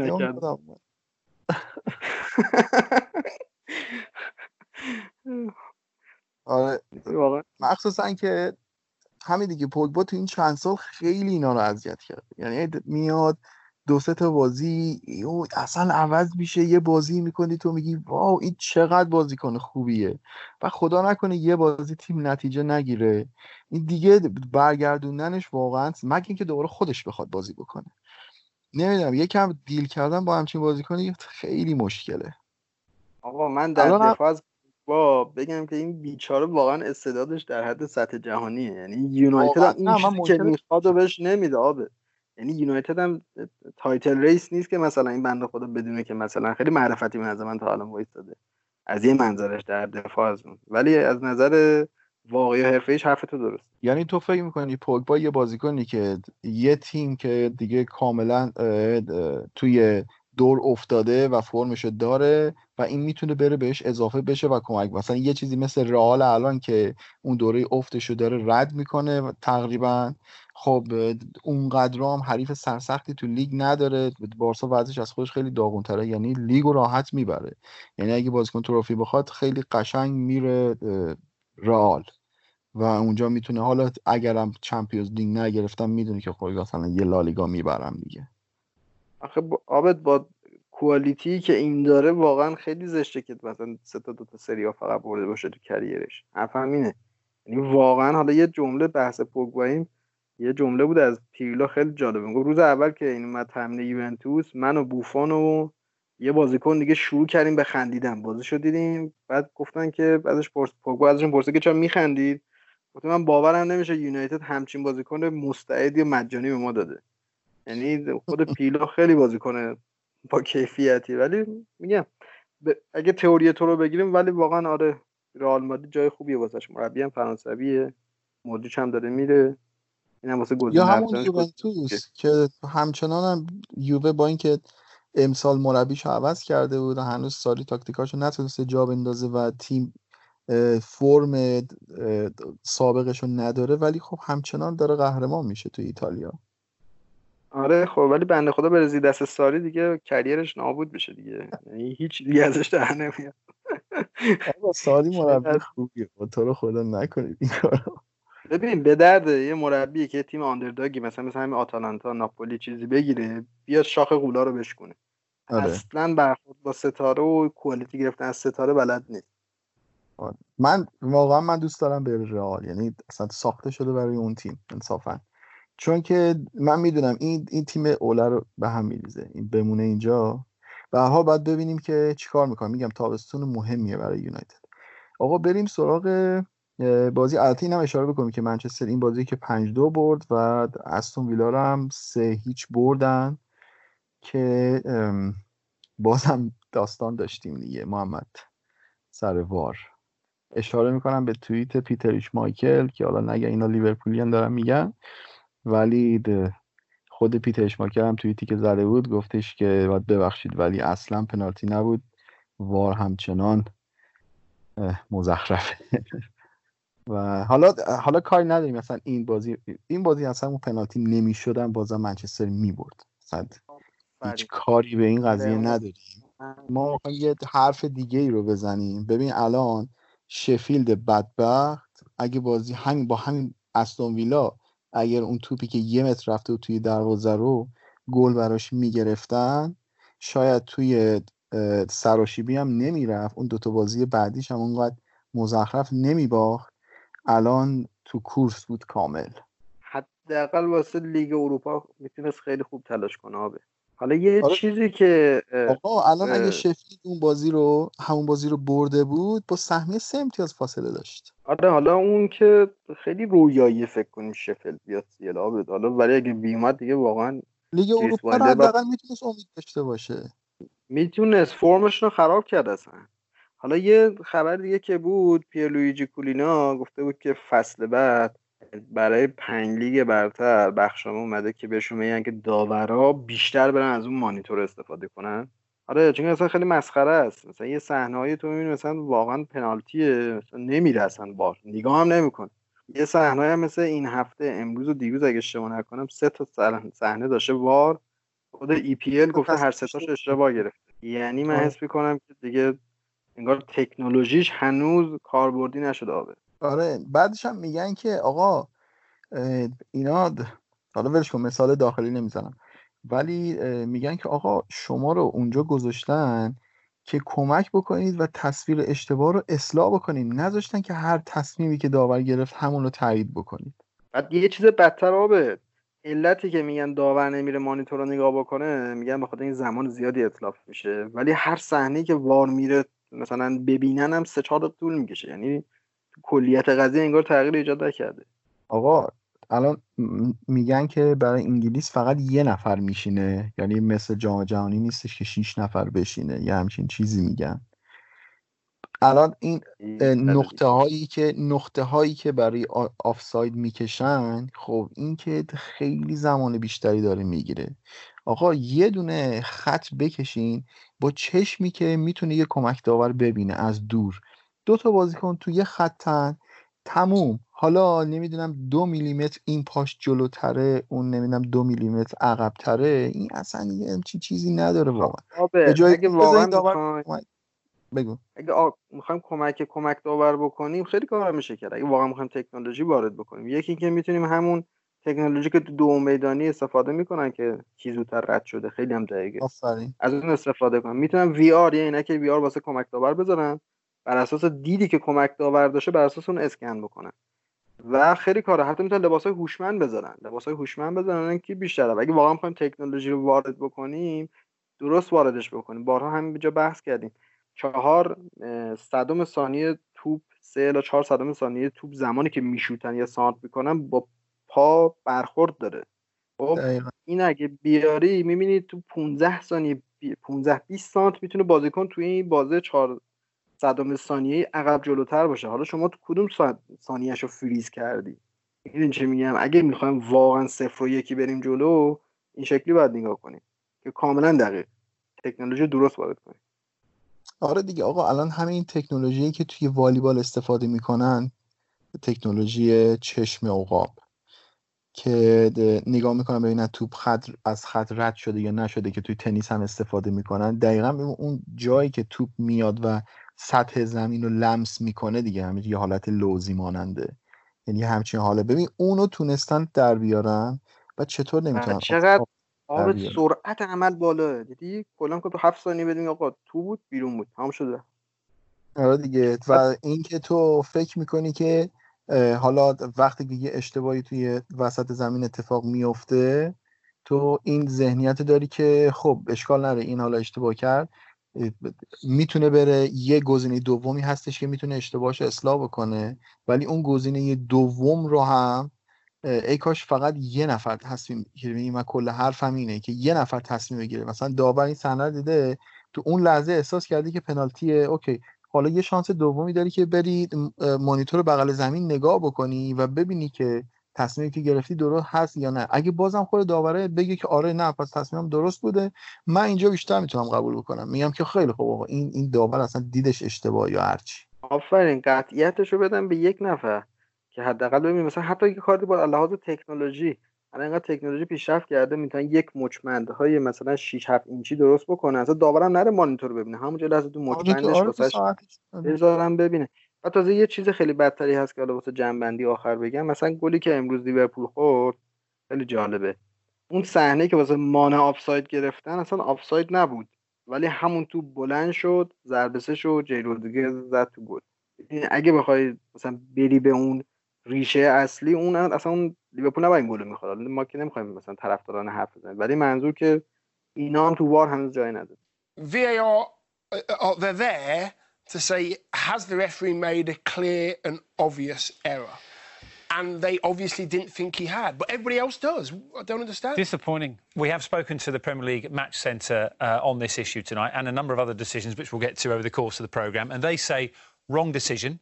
Um, as you said, it should have been overturned by VAR, but wasn't, and it should have actually been a foul on Colts. How does it help? How does it help Villa?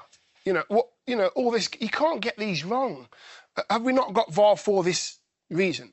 These decisions can cost football clubs millions. Absolute millions. And it might cost Villa millions. Yes, they've been woeful this season, but that decision might cost Villa millions. And that's what they're in. They're in that van there, ready to make the big decisions, and they can't do it. So for me, it's it's really disappointing. As their remaining games and they remain in, in trouble. And from a Spurs perspective, they were a bit toothless up front. But should they have, here we go, penalty again. Should they have had a penalty?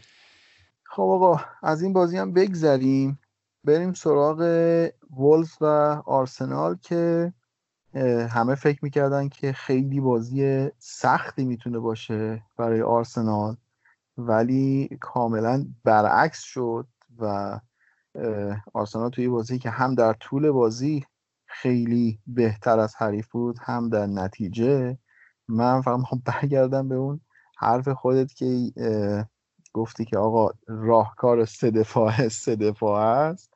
به اینکه دقیقا آرتتا همین حرکت رو داشت در یک چرخش 180 درجه یهو از چهار دفاعه برگشت روی سه دفاعه که خیلی جالب محمد اینا توی دفاع پنج دو سه می شدن و در زمان حمله سه چهار سه می شدن خیلی هارمونیشو دوست داشتم و تیرنی و سدریک سوارز واقعا عالی بودن. ببین آبد آره موقع دفاع می‌شدن 5 یک خطی یا 5 2 3 موقع حمله از دست آقای بیلسای عزیز تقلید می‌کرد و همون 3 3 1 3 معروف و یعنی 4 4 5 4 1 لوزی در اصل میشه استفاده می‌کرد که خود آقای بیلسا از دست آقای کرایوف تقلید کرد. اگه بخوایم دقیقا بگیم. این نکته جالبی که داره که هیچ تیمی واقعا نمی‌تونه کل عرض زمین پوشش بده. اینو باید بدونیم. و یکی از کارهایی که حالا مربی ها انجام میدن به خاطر اینکه بتونن ارز رو کنترل کنن اینکه یه ارز پنج نفره می‌ذارن معمولا برای اینکه نذارن سانت بکنن که حالا خیلی موفق بود تو این بازی. یه نکته دیگه خیلی جالبی که داره آرسنال مثلا خوشم اومد مثلا دورتموند اونا هم پنج دو سه بازی می‌کنن اگه اشتباه نکنم. آره اینا خیلی بالا بازی می‌کنن. یعنی line دفاع کاملا مرکز زمینه. و وقتی تیم حریف کانال پاس طولی میده اون دفاع مرکزی که عرضم به حضورتون توی zone ش پاس ارسال شده میاد برای قطع پاس. یعنی در نقش هافبک دفاعی ظاهر میشه. نشون میده تئوریش تئوری خیلی خوبیه. ولی اینکه مستافی دیوید لویز و کلاسیناک مثلا باشن. یعنی در این حد این تئوری به من خوب جواب داده. یه چیزم بگم واسه آخر کار این بازی این خط هافبک و این آرسنال کلا پنج سال به نظر من ناهمگونه. ونگر اومد نهایتا مجبور شد پنج دفاعه بازی کنه. امری اومد 4 2 3 گذاشت مجبور شد پنج دفاعه بازی کنه. الان هم آرتتا اومده با کلی ایده قشنگ ولی بیچاره بازم سویچ کرده به پنج دفاعه نشون میده این تیم یه گیلبرتو سیلوا اون وسط زمین می‌خواد یا یه متیو فلامینی. جدی میگم یه بازیکن در همین حد یا قدرت بدنی یا توپگیری یا فضاگیری خوب داشته باشه.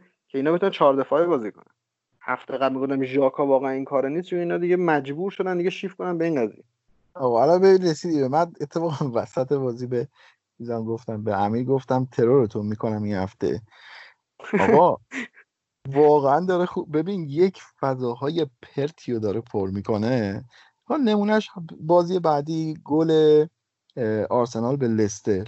ببین سه نفر بازیکن رو دست ژاکا بودن. این سبایوس خالی بود.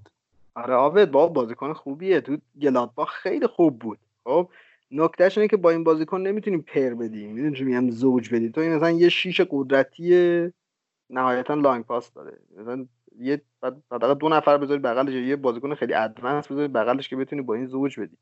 میگم بگی نگیر داره تو داری روزای خوبش رو ببینی آبد. آقا بیا اینجوری صحبت ببین ما درباره آرسنال امروز داریم صحبت می‌کنیم. اگه اینجوری بخوام صحبت بکنیم که خب بیا 11 تا بازیکن آرمانی بچینیم تو ترکیب و دربارهش صحبت بکنیم. ببین ما درباره آرسنالی داریم صحبت می‌کنیم که آرتتا یه پلن پلن دراز مدتی رو چیده که کاملا هم میشه رد و پاشو دید و حس کرد. تو همین هفته گذشته وقتی میاد با ساکا و مارتینلی تمدید دراز مدت می‌کنن بازیکنی مثل انکتیا که قرضی تو تیم دیگه داشت بازی می‌کرد و وسط فصل نیم فصل برش میگردونن تو تیم خودشون بازی میدن و سعی می‌کنه زیر دست خودش بازیکن باشه و بازی بکنه. ببین اینا چیزهاییه که آدم می‌بینه و کاملا حس می‌کنه که این تیم تو مسیر درستی داره حرکت می‌کنه.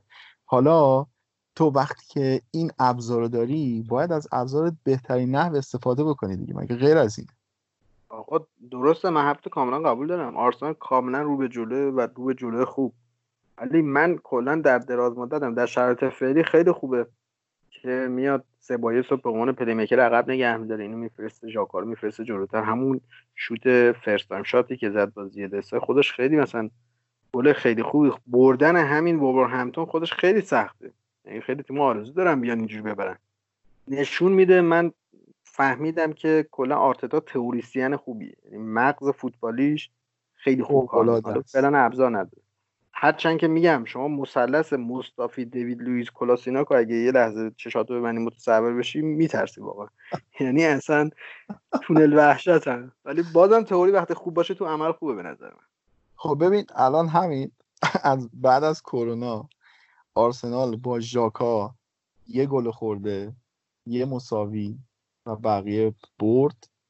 بدون ژاکا پنج تا 6 تا گل خورده و دو تا باخت همچین چیزی. و این نشون میده که این بازیکن واقعا موثره. حالا حالا از خوبیاش گفتیم ولی یه موردی که من دیدم توی بازیشون این که اینا سال آینده متد بدنسازی که می‌خوان انتخاب بکنن خیلی مهمه. همین الان تیرنی اینقدر میره و میاد دقیقه 65 70 به بعد دیگه تمومه محمد. اصلا دیگه نفس نداره. آره آبد این کلا متد بدنسازی رو گفتی بگم. کلا متد بدنسازی امری میشه گفت long distance بودن. بیشتر تو حمله زیاد تحرکی نداشت و خیلی سعی می‌کرد که هوازی کار کنه. آرتتا بیشتر بی‌هوازیه یعنی میاد رو short sprint استارت ده متری هشت متری می‌ذاره. و تو اون پلنی که این داره با این ابزاری که داره حس می‌کنم می‌تونه خوب تقسیم انرژی بکنه. مثل کاری که حالا پپ داره می‌کنه لیورپول داره می‌کنه. می‌دونن ولی damage ش خیلی کمتره. الان دارن دمیج می‌زنن چون که متد بدنسازی با فلسفه که دارن پیاده می‌کنن همخونی نداره. فعلا این شکلیه. اونم توی فصلی که شاید دو تا سه تا یعنی تو دوازده ماه اخیر اینا سه تا سانس بدنسازی داشتن. یعنی کلا بدن بازیکن دیگه میترکه دیگه. آره مخصوصا که الان با یه بریک کوچیکی دوباره باید فصل رو شروع بکنن. و یه تغییر دیگه ای هم که آرسنال کرده تغییر نه باید بگیم پیشرفت دیگه ای که کرده. ببین اولین بار بود که من دیدم یه گلی خوردن که گل مفت نبود انصافا.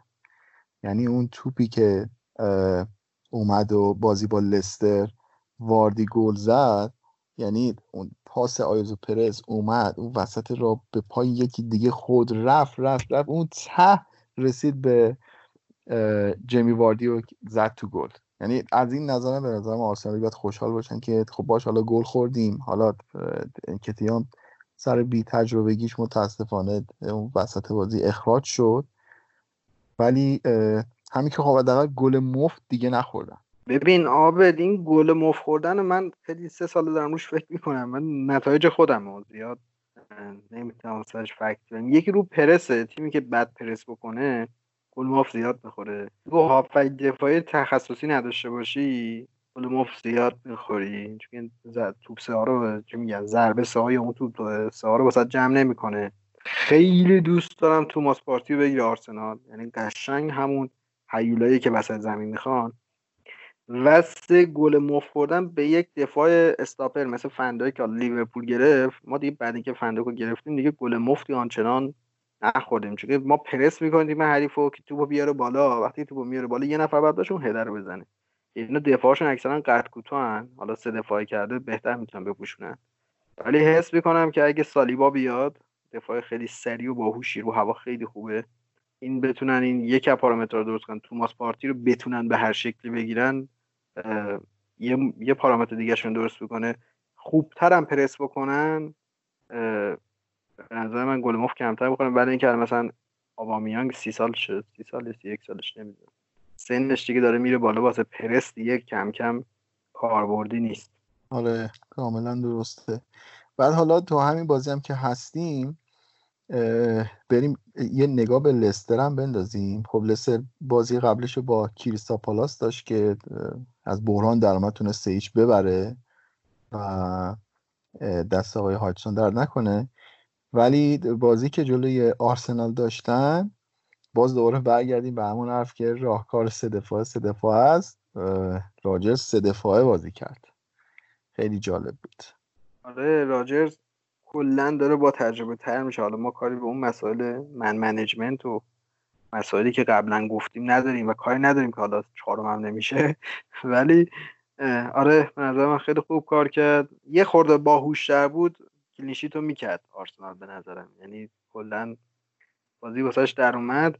حالا لستر رو گفتی بازی با کریستال پالاسش این جیمی واردی واقعا حیف راجبش صحبت نکنی سی و دو سالشه. الماسه. اصلا پرس می‌کنه. لعنتی دو سی و دو سالته. توان هوازی خوب.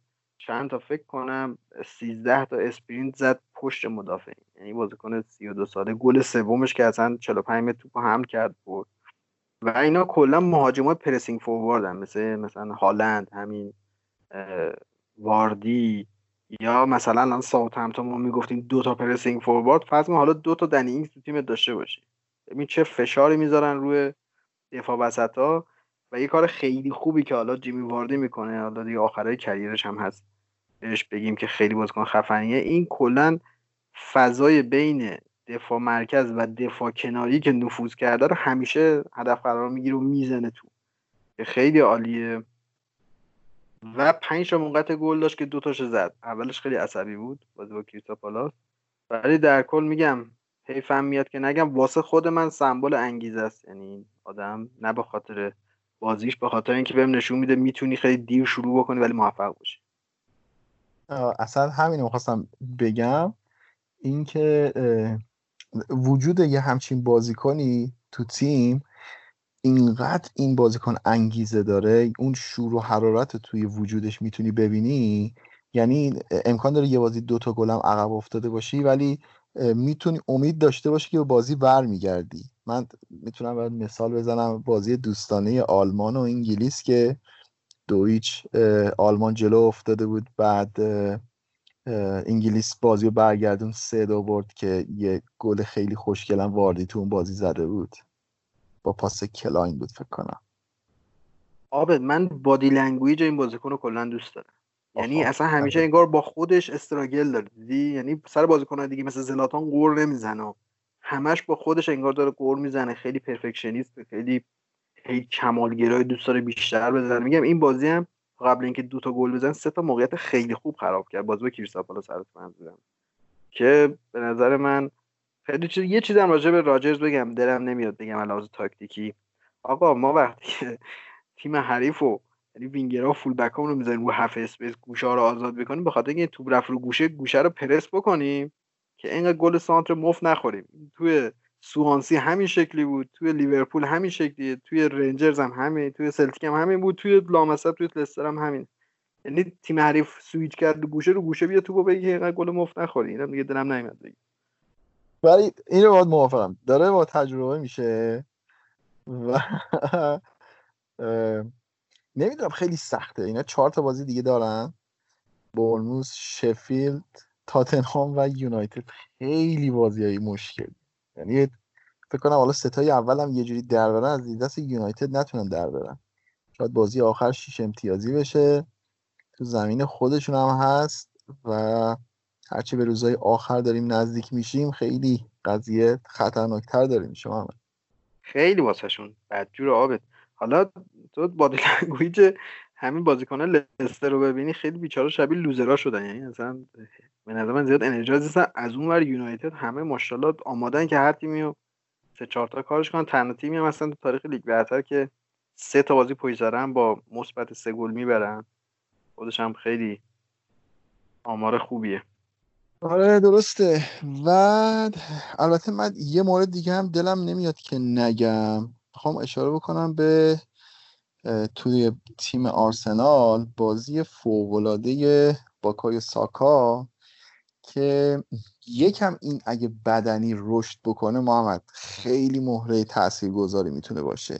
یعنی تعداد کیپاس هایی که میده فوق العاده زیاده اینم آبت گرین بود آرسنالیات یعنی واقعا مغز خیلی خوبی داره ولی منم حس می‌کردم واقعا این بیچاره فیزیکش واسه دفاع چپ نمی‌کشه. یعنی یه یه خط بیاری جلوتر حس می‌کنم بهتر باشه.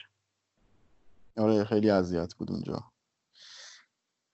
و خب اینم از بازی آرسنال و لستر که خب بهتون گفتیم دیگه ما تصمیم داشتیم اینجا بریم سراغ پرونده شکست ناپذیران ولی خب گفتیم که حتما امیر باشه و اون پرونده رو با هم بتونیم بریم. و بریم سراغ بازی بعدی بریم سراغ تاتنهام داغدار. تقابل آنجلوتی و مورینیو رو چطور دیدی محمد؟ کلا این هفته تقابل هایسون بود و راجرز و این دوتا. حالا بگذاریم.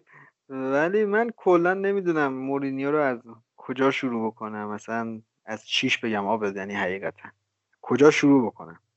از حملش بگم که ایکسی زیر صفر و چیش می‌زنه یا خط دفاعش بگم که مثلا منفعل یا هریکینی بگم که هی میاد خیلی عقب که آقا لام واسه من بازی بکنید. نه کجا شروع بکنم واقعا؟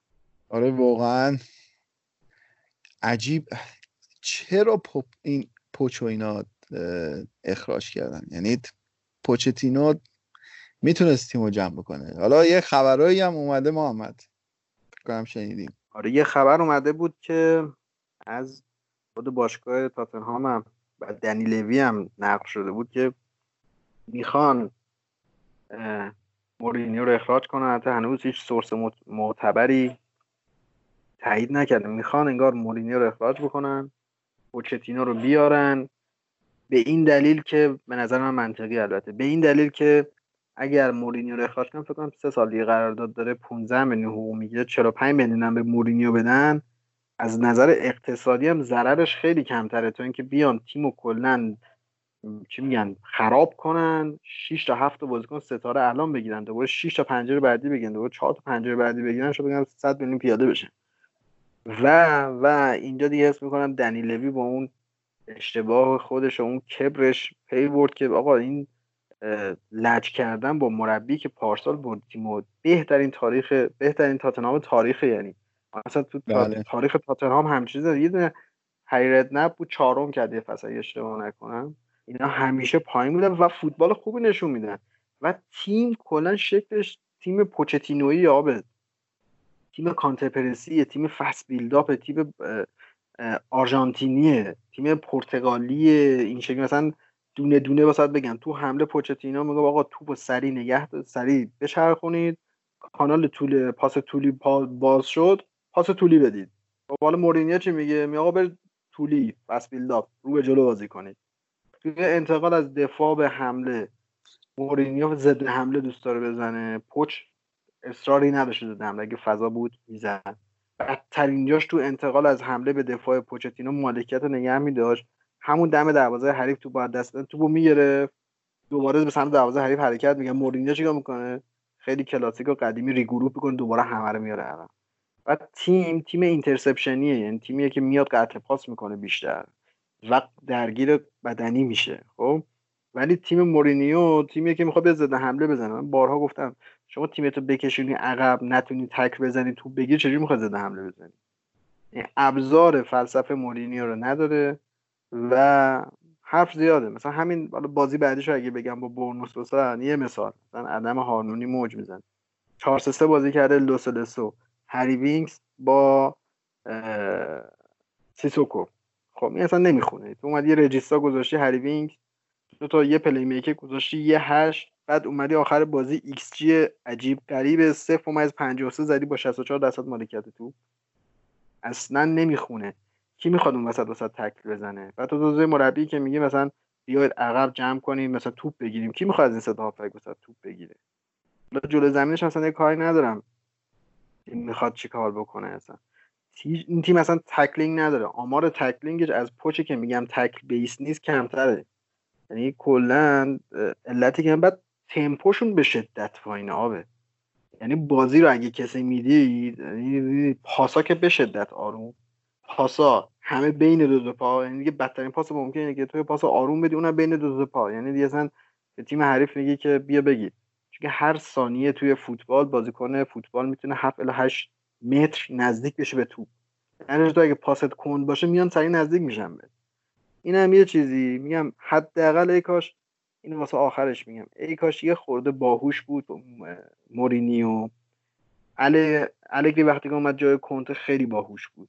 دقیقا همون ترکیب کنته رو بازی کرد فصل اولش. همون ترکیب همون استراتژی رفت. سری آش هم گرفت جاش رو سیف کرد. خورد خورد فصل اولش رو تزریق کرد. ای کاش مورینیو هم حداقل پوچتینوی بازی می‌کرد چون تیم واقعا پوچتینویه بعد سالهای بعد میومد فلسفهش رو تغییر بده. الان اعتبار خودش هم داره زیر سوال میره. کن من حالا آمار رو بگم. کلا هر دو تیم هشت تا تلاش برای گلزنی داشتن که کلا دو تا on target بورنموث زده. از این هشتا هیچ on target تاتنهام نزده.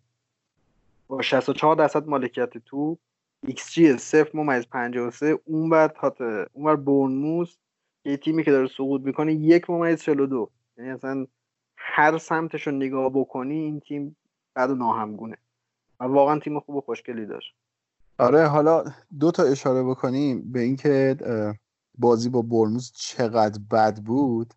ببین محمد توی یوتیوب بری highlight های پریمیر لیگو بخوای نگاه بکنی شبکه NBC Sports همه highlight ها رو بعد از بازی دقیقا در میاره. بعد معمولا اینا مینیموم دوازده دقیقه از هر بازی در میارن چون که اول میان و line-up همه رو نشون میدن. ببین با همه این اضافه کاری ها حتی مثلا اونجا بلک لایز مدر میشینن هم نشون میده.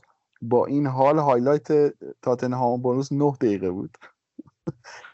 می، می، مینیموم دوازده دقیقه هست نمیشه من دیدم تعجب کردم. چرا؟ هیچی نداشت واقعا آره. هیچی نداشت. و حالا یه چیز دیگه هم این که سابقه مورینیو رو ما کاملا می‌دونیم که اگه بخواد یه تیمی بسازه دقیقا می‌خوام برگردم به حرف خودت که چرا برگردوندن پوچ با دادن همه ضررهای مالی به مورینیو میارزه ببین تو برو خرجایی که مورینیو توی منچستر کرد و در بیا ببین چقدر خرج کرد.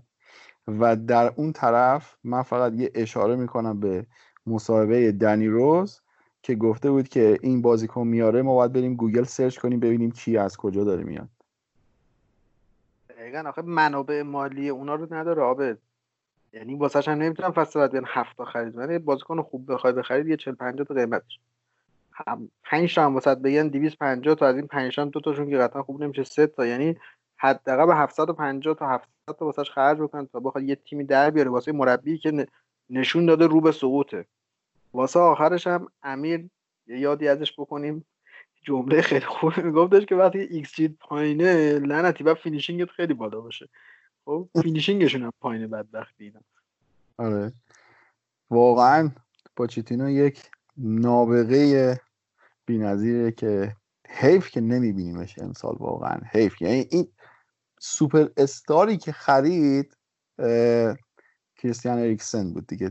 بعد از اون بقیه خریداش همه خریدایی که می‌رفت از ناکجا آباد بازیکن برمی داشت و می آورد و چه تیمی هم ساخته بود.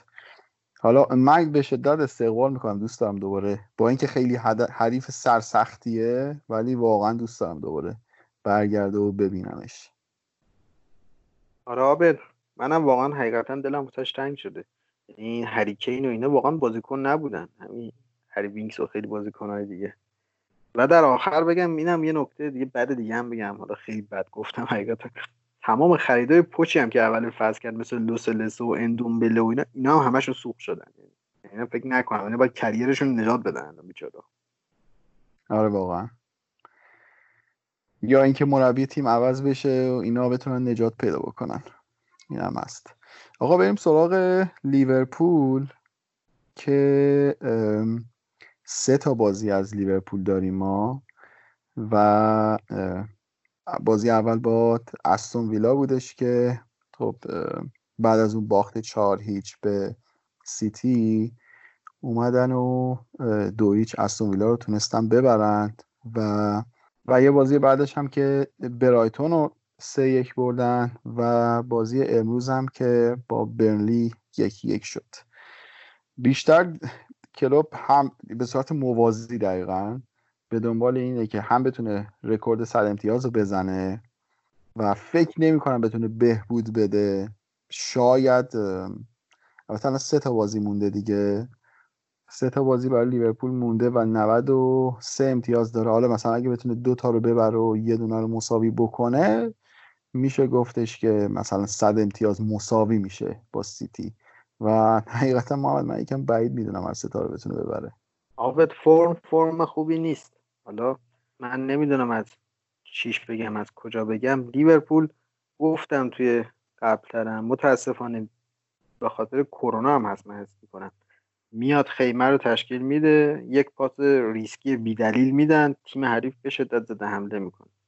زده حمله می‌زنه. حالا بازی با استون ویلاش اگه شروع بکنم اینکه بکن یه کلوب یه فلسفه خیلی عجیب غریب و جالب داره. میگه که شما اگه دفاعتون عالی باشه تو انتقال خوب باشی معمولا بازی ها سفر پیش میره. در اگه خط حمله داشته تیمی داشته باشه که هر بازی گل بزنه هر بازی رو می‌برید بازی هم همینجوری بود سف سف نگه داشتن حالا بالاخره دو تا گل بعدش زدن. ولی خب من چند تا جای سوال واسم هست. یکی اینکه لیورپول دیگه کاری که داره می‌کنه حقیقتا از قابل پیش بینیه یعنی ما یا باید یه بازیکنی بیاریم با یه کوالیتی متفاوت تر یا کلا پترن رو عوض بکنه این یک. دو نوع استفاده کردن از چمبرلین رو من نفهمیدم. شیش می‌خوای ازش استفاده کنی؟ هشته خودش چیه؟ نه دهه. بعد وینگره حالا وینگر راست با سمت راسته مثلا چجوری می‌خواد متزلا می‌خواد ازش استفاده کنی؟ فری ایته ببین یه بازیکنیه که سرعت خیلی زیادی داره بعضی وقتا جرقه می‌زنه یه شوتای خیلی عجیب غریبی می‌زنه. ولی خب متاسفانه ثبات ندارن. حالا اصلا با همین بازی استون ویلا تو میای آمار رو نگاه می‌کنی ببین آمار مالکیت توپ 72 به 28 خب؟ ولی آمار شوت هایی به سمت دروازه استون ویلا 8 لیورپول 7 یعنی خیلی خنده داره. یعنی تو فقط توپو داری. یعنی همون گلی هم که گل اولی که مانه زد یعنی روی نبوغ کیتا و حرکت فوقالعاده فیرمینو بود که دفاع رو با خودش برد فضا رو پشتش باز کرد. یعنی و این نشون میده که چقدر این تیم نیاز داره که یه هافکی داشته باشه کیتا حالا توی این دو تا بازی اخیر خیلی کیفیت بالایی از خودش نشون داده. ولی خب این ترس همیشه هستش این بازیکن خیلی راحت مصدوم میشه. و اگه بخوایم عادت بکنیم به همچین به اینکه به این شکل بازی بکنیم بعد این مصدوم بشه واقعا تیم تو بحران میره اصلا کامل. چون گزینه‌ای نداری. دقیقا میشه مثل اون موقعی که یه بازی کوتینیو رو نداشتیم. اصلا دیگه هیچ موقعیتی نمی‌تونستیم خلق بکنیم. آره نکته بدترش اینه که این بازیکنهای ستای جلوی لیورپول خیلی عالی جایگیری می‌کنن واسه گرفتن vertical pass پاس طولی. بازیکنی نیست که به اینا پاس بده که بگیرن. نکتهش اینه. این یه نکته یه چیز خیلی بد دیگه ای که داریم مثلا لیورپول اصل اول دفاع اینه که میگه مرکز و half space رو می‌گیریم flank ها رو آزاد می‌کنیم. الان اینا فهمیدن تیم دیگه لیورپول چیکار می‌کنه؟ قدرتش رو full back اشه؟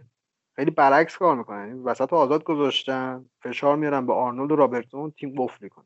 بعد یه چیز خیلی بدتری که حالا تو بازی بعدی هم دو تا بازی بعدی هم بهش می‌رسیم اینه که بهترین فضا واسه ضد حمله زدن فضای خالی پشت فولبکیه که نفوذ کرده. ما هم که فولبک هامون اصلا دیگه وینگر نمیشن. میشن مهاجمای گوشه یعنی خیلی دور میشن دروازه خودی و ما چون که خلاقیت لازم رو نداریم خیلی راحت یه وینگر نسبتا سرعتی که ماشاءالله هم زیاده توی لیگ انگلیس به شدت از اونجا ما رو اذیت می‌کنه. حالا من خیلی دوست داشتم که این تییاگو آلکانتارا رو هرجی شده بگیریم. که همین بازی امروز لیورپول هم قشنگ سه تا صحنه فاینالدوم اقدام کرد که کی پاس بده ولی هر ستا رو اشتباه داد.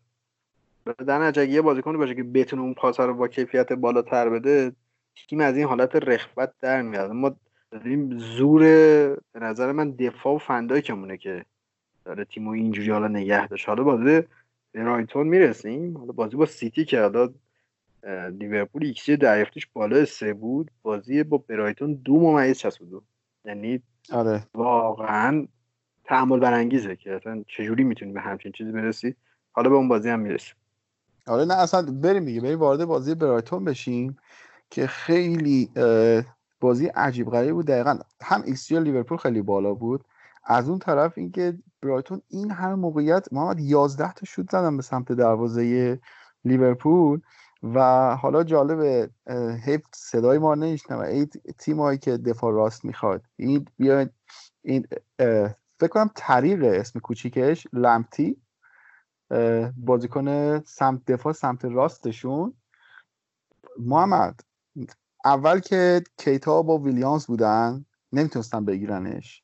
بعد دوباره میلنر و رابرتسون اومدن بازم نمی‌تونستن بگیرن. این تا دقیقه 90 این بچه 19 ساله یعنی اتوبان کرده سمت ما رو. بدترش اینه که نمی‌تونستن دریبش هم بکنن. یعنی از هر دوبرش بد بود. عجیب غریب خوب بود این بازیکن. و خیلی قد کوتاه اصلا یه استیل روبرتو کارلوسی دقیقا. یعنی بنده خدا اگه این پادکست رو میشنید دیگه می‌رفت واسه ستاره شدن با روبرتو کارلوس مقایسهش کرد نه من استیلش رو مقایسه کردم. همونجوری خیلی خیلی کوچولو موچولو به قول تو ولی یه حال که درون داشت. آره واقعا عجیب بود. چهار تا بازیکن اونجا رفتن هر چهار تا گفتن این فایده نداره بیام این سمت. دفاع چپشون نگار بهتره. حالا یه چیز خیلی عجیب ما فوتبال زیاد نگاه کردیم. وقتی یه تیم میاد تا دقیقه 11 12 دو تا گل می‌زنه خب معمولا اینجوری که مثلا کیسه بوکس میشه. خب آره. دم گران پاتر که هم که اومد چیکار کرد؟ اومد قشنگ 20 دقیقه 25 دقیقه بهتون بازی خوابوند. بعد آره. کم کم لیورپول رفت تو همون مسخ شدن خودش. برای خیلی خوب ضربه زد. حالا جالب آقا دو تا گل اولی هم که زد دقیقا یعنی میاد. دو تا توپ دزدی می‌کنه. یکیشو میاد درگیر میشه. پاس پاس گل پری اسیست میده. یکیشو توپ دزدی خودش می‌کنه. بدون که نگاه بکنه با یه پاچپ میده. صلاح می‌زنه میره. و نمی‌دونم این وضعیت این تیم خیلی نگران کننده است. و اینکه حالا به بازی امروزش هم با برنلی هم که نگاه بکنیم دقیقا همین. حالا نمی‌دونم من یه مقدار می‌ذارم به حسابی که تیم یه مقدار اون انگیزه لازم رو نداره. حالا هر چقدر که کلوب تشنه اینه که بتونه صد امتیاز رو بگیره و از اون طرف صلاح هم تشنه اینه که بتونه آقای از عنوان آقای گلی که دو ساله داره دفاع بکنه. ولی حقیقتا بقیه بازیکن‌ها اونقدر انگیزه ندارن. یعنی مانع اصلا اون مانع نیست فیلمینو اون بازیکن نیست. و حتی وقتی. آمار خ... آر- آرنولد که اصلا فاجعه است و آمار خط دفاع هم که می‌بینیم و این شوت هایی که به این شدت داره به سمت دروازه ما زده میشه یه مقدار خیلی نگران کننده است دیگه خب تنها نکته مثبتش به نظر من این کرتیس جونز بود که نشون داد چقدر روحیه خوبی داره چقدر فیزیک خوبی داره همین بازی که گل زد فکر کنم بازی با ویلا بود اگه اشتباه نکنم. با ویلا گل زده شماره 6 داشت بازی می‌کرد. یعنی جای فابینیو داشت بازی می‌کرد که رفت اون گل زد و تراهمه داده کرد. نکو ویلیامز هم نشون داد آقا یه چیزایی بالاخره می‌تونه از توش در آره. بیاد زیدانی زد حتی. خیلی مثلا با با داداشم همینجوری گرخیدیم گفتیم کی بود زیدانی زد تو لیورپول؟ کسی دیگه نمی‌زنه. ویلیامز. و من می‌خوام درباره یه موضوع دیگه صحبت بکنم. اینجا که هستیم خب همونجور که می‌دونیم تیم ها الان تو این دوره ای که کرونا اومده و بازی ها بدون تماشاچی داره برگزار میشه حالا سوا اینکه از هیجان بازی ها خیلی کم شده اون چیزی که اعلام کردن الان باشگاه لیورپول هر بازی که تماشاچی نیست مبلغ چهار میلیون پوند به صورت میانگین داره ضرر میده. از عدم حضور تماشاچیا و خب همین مسئله که باعث شده که خب بودجه محدودی باشه که برای خرید بازیکن. خود خود یورگن کلوپ با اون روابطی که داشته با باشگاه دورتموند صحبت کرده. یه شرکت هستش به اسم J2K که اه، G2K ببخشید. شرکتی هست به اسم G2K تو برلین که یه سیستم تکنولوژی هوش مصنوعی داره و این سیستم توی بازی همین فصل دورتموند و هافنهایم این سیستم تست شده و دقت اه، 98 ممیز دو درصد داشته. حالا این سیستم چیکار می‌کنه؟ دمای بدن تمام کسایی که وارد ورزشگاه میشن و اندازه می‌گیره و این اندازه به صورت تداوم داره در طول زمان بازی و به صورت- توسط دوربینایی که حساس هستن نسبت به گرما دمای بدن افراد رو میسنجن. حتی اگه این دما بالا و پایین بره کاملا تشخیص میدن. و دارن فکر می‌کنن که بتونن سی از سی درصد ظرفیت ورزشگاه بتونن استفاده بکنن. حالا این سیستم توی همین لیگ که امسال بوندسلیگا برگزار شد توی دو تا ورزشگاه دورتموند و هرتا برلین تست شده کلا. و الان لیورپول رفته دنبال این قضیه که بتونه تو آنفیلد هم ازش استفاده بکنه. حالا سوای تست کردن درجه حرارت بدن اینا طبق الگوریتمایی که از خود نقشه سکوها و صندلی های ورزشگاه برمیدارن می‌تونن تشخیص بدن که آدما با هم دیگه چقدر فاصله دارن و اون قضیه فاصله اجتماعی رو که میگن خب امکان داره بعد از زدن گل تماشاچی هیجان زده بشن بخوان برن سمت هم دیگه مثل اینکه این سیستم هم اگر شما ماسک تو رو صورتت برداری یا اینکه بخوای از اون فاصله که معین شده نزدیکتر بری آلارم می‌زنه. بهت میگه که آقا باید برگردی سر جا. و حالا خودت آلمان مثل اینکه اوکی داده بهشون که بتونن استفاده بکنن و مثلا زارن باشگاه لایپزیگ مثل اینکه این مجوز گرفته که بتونه 50 درصد تماشاچیاشو وارد بکنه. از اون طرف توی اسپانیا هم رئال سوسیداد با sponsoring مایکروسافت مثل اینکه می‌خواد این حرکت توی ورزشگاهش انجام بده.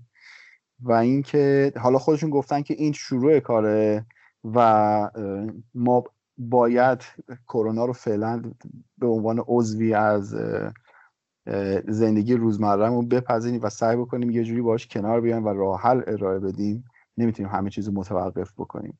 و این راهکار بود که فعلا دادن و گفتن که سیستم نصبش دو هفته طول می‌کشه و هر بازی نزدیک به 100 هزار یورو هم هزینه داره. که بتونن سی درصد ظرفیت ورزشکار رو وارد بکنن. حالا نمی‌دونم به نظرت من خیلی دوست دارم یه اتفاق بیفته که هم این که بالاخره یه تماشاچی تو ورزشگاه ببینیم و خیلی می‌تونه به هیجان بازی کمک بکنه. می‌تونه یه, یه گامی باشه رو به جلو و هم این که می‌تونه از نظر مالی خیلی کمک بکنه و لیورپول هم امیدوار باشه که بتونه بازیکن بخره تو تابستون. یعنی کلوب بیشتر امیدوار باشه. ببین آره من این چیزی که گفتی تو لیورپول کد دیدم که میگو می‌خوام پاسپورت سلامت بدم. همین که بیان کسایی که کوالیفاید میشن و دم گیت مثلا بد کنن و اینا. فقط با خاطر اینکه بگم چه ضرر مالی باشگاه دارم میدم خب این بازیهایی که موند پولش رو به هوادارایی که season ticket کامل خریده بودن برگردونده بودن. باشگاه چیز حدود 47 میلیون پوند لیورپول ضرر کرد سر این پولی که برگردوند بابت باقی بازی ها واسه اینکه بگم یه باشگاه نه حالا مثلا باشگاه مثل لیورپول که رفته دو تا فینال CL نه تاتنهام. درآمد خالصش برای یه مالک چقدره؟ باید بگم که خب یه سود ناخالص داره سود خالص داره خلاصش اینه که عددی بین مثلا 35 الی مثلا 70 میلیون پوند. یعنی اگه فوتبال به سمتی بره که بدون تماشاچی باشه دیگه عملا توجیه اقتصادی نداره. کم کم می‌بینیم که تمام این سرمایه‌دارای بزرگ ازش میان بیرون. و متاسفانه من انتظار داشتم قیمت خریدها بیاد پایینتر یه خورده. حداقل واسه دو تا پنجره. عنوان یه توافق یا اینکه خریدها قسطی باشه به طوری که بتونن مبالغ کلانتر رو در دو سه سال آینده پرداخت بکنن متاسفانه به این سمت نرفته. حالا تیمایی که می‌خوان خودشون ریبیلد بکنن مثلا مثلا همین تاتنهامی که ما اشاره کردیم ببین حالا چقدر کارشون سختتر هم خواهد شد توی این حوزه. آره دیگه خب الان ببین چلسی هم داره اینجوری خرید می‌کنه خب حکیم زیاد زیاد البته بکنم قبل از اینکه ماجرای کرونا شروع بشه خرید کرده بودن. حالا من اشتباه می‌کنم ببخشید. ولی خب الان اومدن ورنر رو گرفتن دستپاسش هم خود نسبت بالاست و اینکه الان آماده هم هستن که 100 میلیون بنده فسخ کای هاورتس هم بدن و تازه بنچیلول هم توی برنامهشون دارن. ولی همینم هم بیایم نگاه بکنیم از اون سیستم اداری باشگاه خارج بود. یعنی همه می‌دونن که دیگه آبرامویچ از جیبش داره خرج می‌کنه اینا رو. آبه چلسی بحثش جداست. اینا فکر دو تا پنجره است بکنم خرج نکردن. از لحاظ فرپلی مالی خیلی دست و بالشون بازی خرید بکنن. یه چیزی که باشگاهی مثلا مثل چلسی یا حتی بنفیکا مثلا شما وقتی که میری حتی تو ترنسفر مارکت هم اگه بری ببینی اینا تمام سودشون از فروش بازیکناییه که ما اصلا اسمشون نمی‌دونیم. یعنی مثلا میرن 9 تا 10 تا بازیکن خیلی جوانان آکادمی رو مثلا یهو می‌بینی 70 10 تا 12 تا 6 تا میفروشن. یهو 80 90 میلیون سرمایه. یه جایی اضافه میشه که اگه زوم نشیم روش نمی‌فهمم کجا. این یه سیاسته که چلسی فکر کنم 6 سال پیش گرفته. و بهشون هم کمک داره می‌کنه. ولی قطعا می‌دونم که هیچ تیمی نمی‌تونه بیاد الان تو این پنجره خونه تکونی بکنه. بهتره با همین تیمی که دارم بسازن. حتی خود ورنر هم که میگی فکر کنم 45 50 تا خریدنش زیاش هم فکر کنم 40 تا خریدن. و قطعا چلسی فروش زیادی هم خواهد داشت. خود رفتن ویلیان یا مثلا خیلی بازیکنهای مسنش اینا حقوق خیلی زیادی میگن. یه حقوق خیلی زیادی آزاد میشه. ولی در کل چلسی اسم کنم مثال خوبی نباشه. مثلا لیورپول نمی‌دونم توی اون اوضاعی که داره می‌خواد چیکار کنه. مگه اینکه 70 80 تا بفروشه از فروش اون رو بده چند تا بازیکن بخره. نه من چلسی رو مثال زدم از این جهت که اگر می‌بینیم که یه باشگاهی مثل چلسی داره خرید می‌کنه به خاطر اینکه یک شخصی مالک باشگاه هستش که یه پول اضافه ای تو جیبش داره و راحت می‌تونه اصلا با همین سیاست وارد عرصه فوتبال شد که تو اومد و دوست داشت که خرج بکنه و الان هم یه مدت حالا سپورت به سیستم اداری و تیم مدیریتی باشگاه ولی الان دوباره باز هم اون ماجراجویاش ظاهرا دوباره داره شروع میشه. و اینکه خب بگذاریم محمد از این قضیه هم بریم سراغ آخرین تیم که منچستر سیتی خب پنج تا به نیوکاسل زدن پنج تا به برایتون زدن ولی نتونستن از پس ساوت همتون آقای آزنوتل بر بیان و عجیبه نهمین شکست فصل آقای گواردیولا هم رقم خورد. آره کلا این فصل پپ بازی خارج خونه کلا مشکل داشت. این بازی هم خودش هر کی بازی رو می‌دید یعنی ایکس حالا 3 ممیز 24 که اصلا خیلی عدد بالایی و خیلی عجیب غریب توپا نمی‌رفته دروازه. چه گل خفنی هم زد آدامس واقعا نشون داد که این یه یعنی راه sweeper keeper من حس بکنم اینه. وقتی یه تیم اینجوری توپ لو میده همون سر ضرب اون توپ رو بزنن چون گلر یه سمته یا دروازه دوره. این هم یه راه حلیه. یه چیز خیلی خوبی که خوشم اومد از پپ اینه که به نظر من خیلی خوب از مهرهاش استفاده می‌کنه. یعنی اگه کانسلو رو میاره تو دیگه اونو inverted نمی‌کنه. کانسلو رو می‌کنه wing back باز می‌کنه. اون advanced playmaker ی که رفته جلو رو حالا می‌کنه شیش که فضای پشت اینو پوشش بده که اینم به نظرم خیلی قشنگ بود. ولی من هنوزم حالا می‌رسیم به سیتی بازی بعدی. کلا design فکری پپ اینه که 442 رو ببره. یعنی شب وقتی میخوابه فکر می‌کنه که من 442 چجوری ببرم؟ من نمی‌دونم چرا هنوز جدا 442 بود. یعنی نمی‌دونم واقعا حالا 442 0 بازی کرد. خیلی صحنه 6 2 2 0 می‌شد. و خیلی عجیب بود که به شدت این تیم تا دقیقه 90 اگرز بود. حالا خیلی موقعیت داشت سیتی من قبول دارم. ولی لحاظ فیزیولوژی ورزشی اینا خیلی می‌دونن و نرمال نیست واسه تیم مثل ساوثهمپتون که تیم میان جدولی محسوب میشه. آره محمد چیزی که یعنی نکته ای که در مورد یه تیم پپ هست اینه که این تیم یک شخصیت رو دارم میگردم دنبال گزینش دنبال که چه واژه‌ای الان مناسب این قضیه است که من به کار ببرم.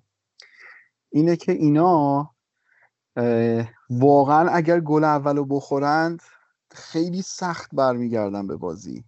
یعنی اگه توی بازی فقط ده دقیقه تیم مقابل بتونه روشون فشار بذاره یعنی کاملا می‌تونه شیرازه تیم اصلا بپاشه ببین الان تو مثلا ایکس جی سیتی تو این بازی گفتی حالا اوکی expected goal من اینو قبول دارم. ولی بیا از اون طرف نگاه بکنیم که سیتی 25 تا شوت به سمت دروازه زده. خب از این 25 تا 6 داشتی 4 فقط تو target بوده.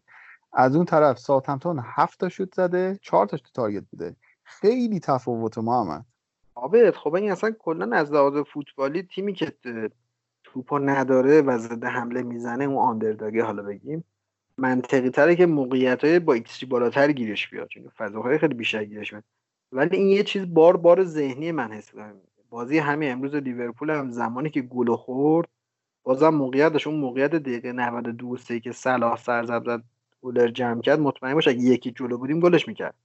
یعنی یه فشار روانی می‌ذاره. خصوصا حالا من مجبورم بگم حالا واسه بازی بعدش هم هست. کلا پرس پپ یه پرس خیلی ناهمگونیه. ما پرس معمولا یا با physicality ه یعنی میرن با بدن به بدن یا تکله. این press ش press پاسه یعنی واسه interception و قطع پاسه. و در دو فصل اخیر تیم بیستم لیگن از نظر tackling. یعنی تیمی که اینقدر به عنوان یه تیم خیلی خفن در نظر بگیریم کمترین تکل لیگو می‌زنن. حالا در مقابل تیمی قرار گرفته بود که سومین تکل لیگو می‌زنه. حالا نکتهش اینه. اگه بخوایم منطقی فکر بکنیم در مقابل تیمی که جلوی ما تکل نمی‌زنه باید چیکار بکنیم؟ میان گزینه‌های پاس رو می‌گیرن دیگه. حالا من اینو دوباره بسط میدم. چرا کلوب خوب پپو می‌بره؟ چون میگه آقا زمانی که توپو دارید یک دریبل بزنید. که طرف که نمیاد با درگیری بشه اینگیج نمیشه دیگه. خب؟ یا دریبل بزنید یا شوت بزنید واسه شوت هم که نمیاد داره تک بزنه برای همین اگه بازیکن تکنیکی داشته باشه تیم حریف و بازیکن شوت زن داشته باشه خیلی خوب می‌تونه پپو اذیت بکنه. از اون طرف اگه دعوتشون کنی به تکل زدن بازم به نظرم می‌تونی موششون رو بخوابونی.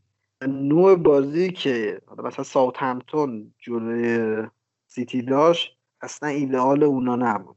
حالا درسته که یه فرمول خیلی فوق العاده داره مثل ماشین حمله می‌کنن. اصلا اون بحثی درش نیست. این یه پترن خیلی عالیه. پترن که نمیشه باشه 20 تا پترن خیلی عالی داره که خیلی خوب جواب میده. ولی نشون میده که خیلی از فلسفه ها نیاز به یه روحی و انگیزه خاصی داره که پیاده بشه. همه چیز تاکتیک و چی میگن؟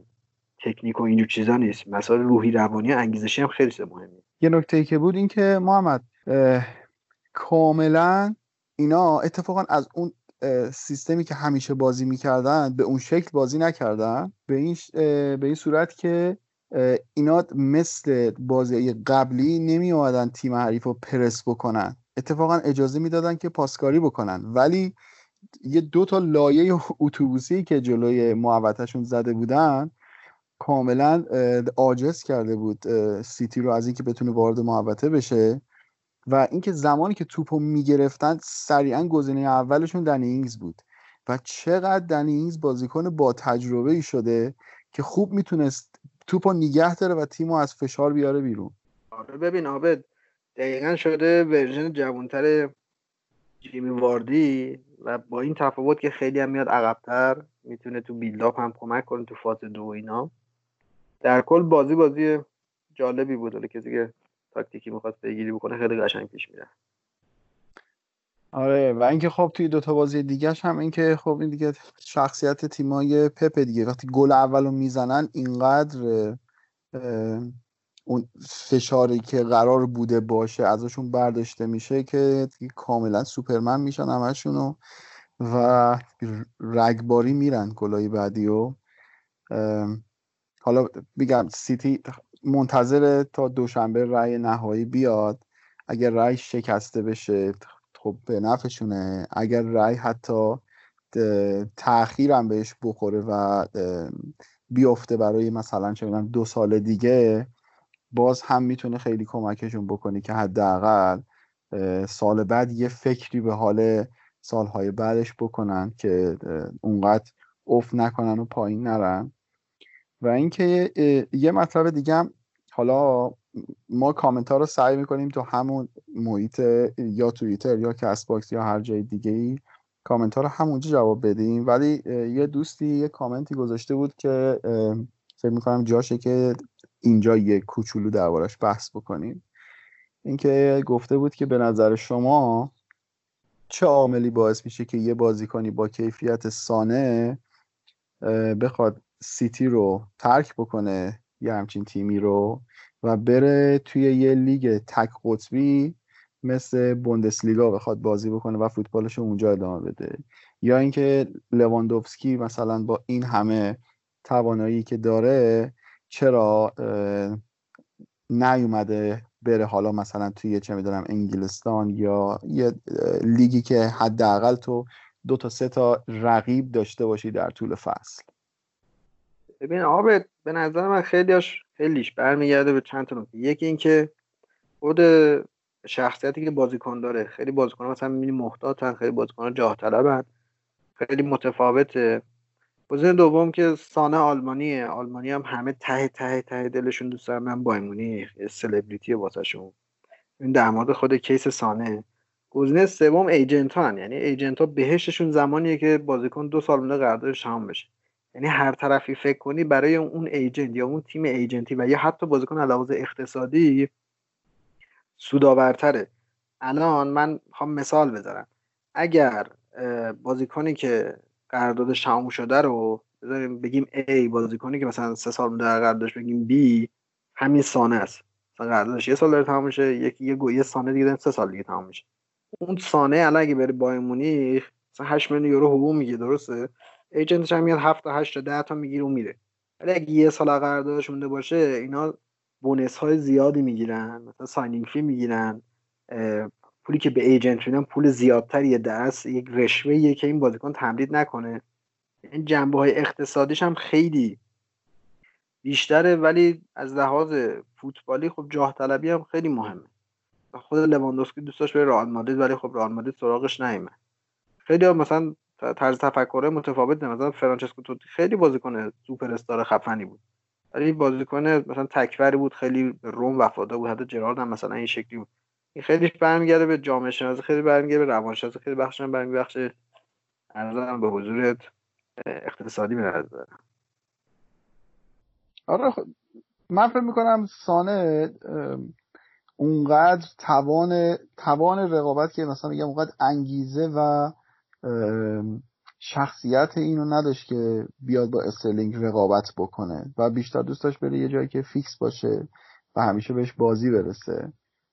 و اینم می‌دونست که اگه بخواد به یکی از تیمای انگلیسی بره همین که تو اون تیمه بازم رقابته هم این که انتقالش به یه تیم انگلیسی یه مقدار از طرف سیتی مشکل بود و بهترین انتخاب بود که بره بایرن مونیخ و اونجا هم فیکس بازی بکنه.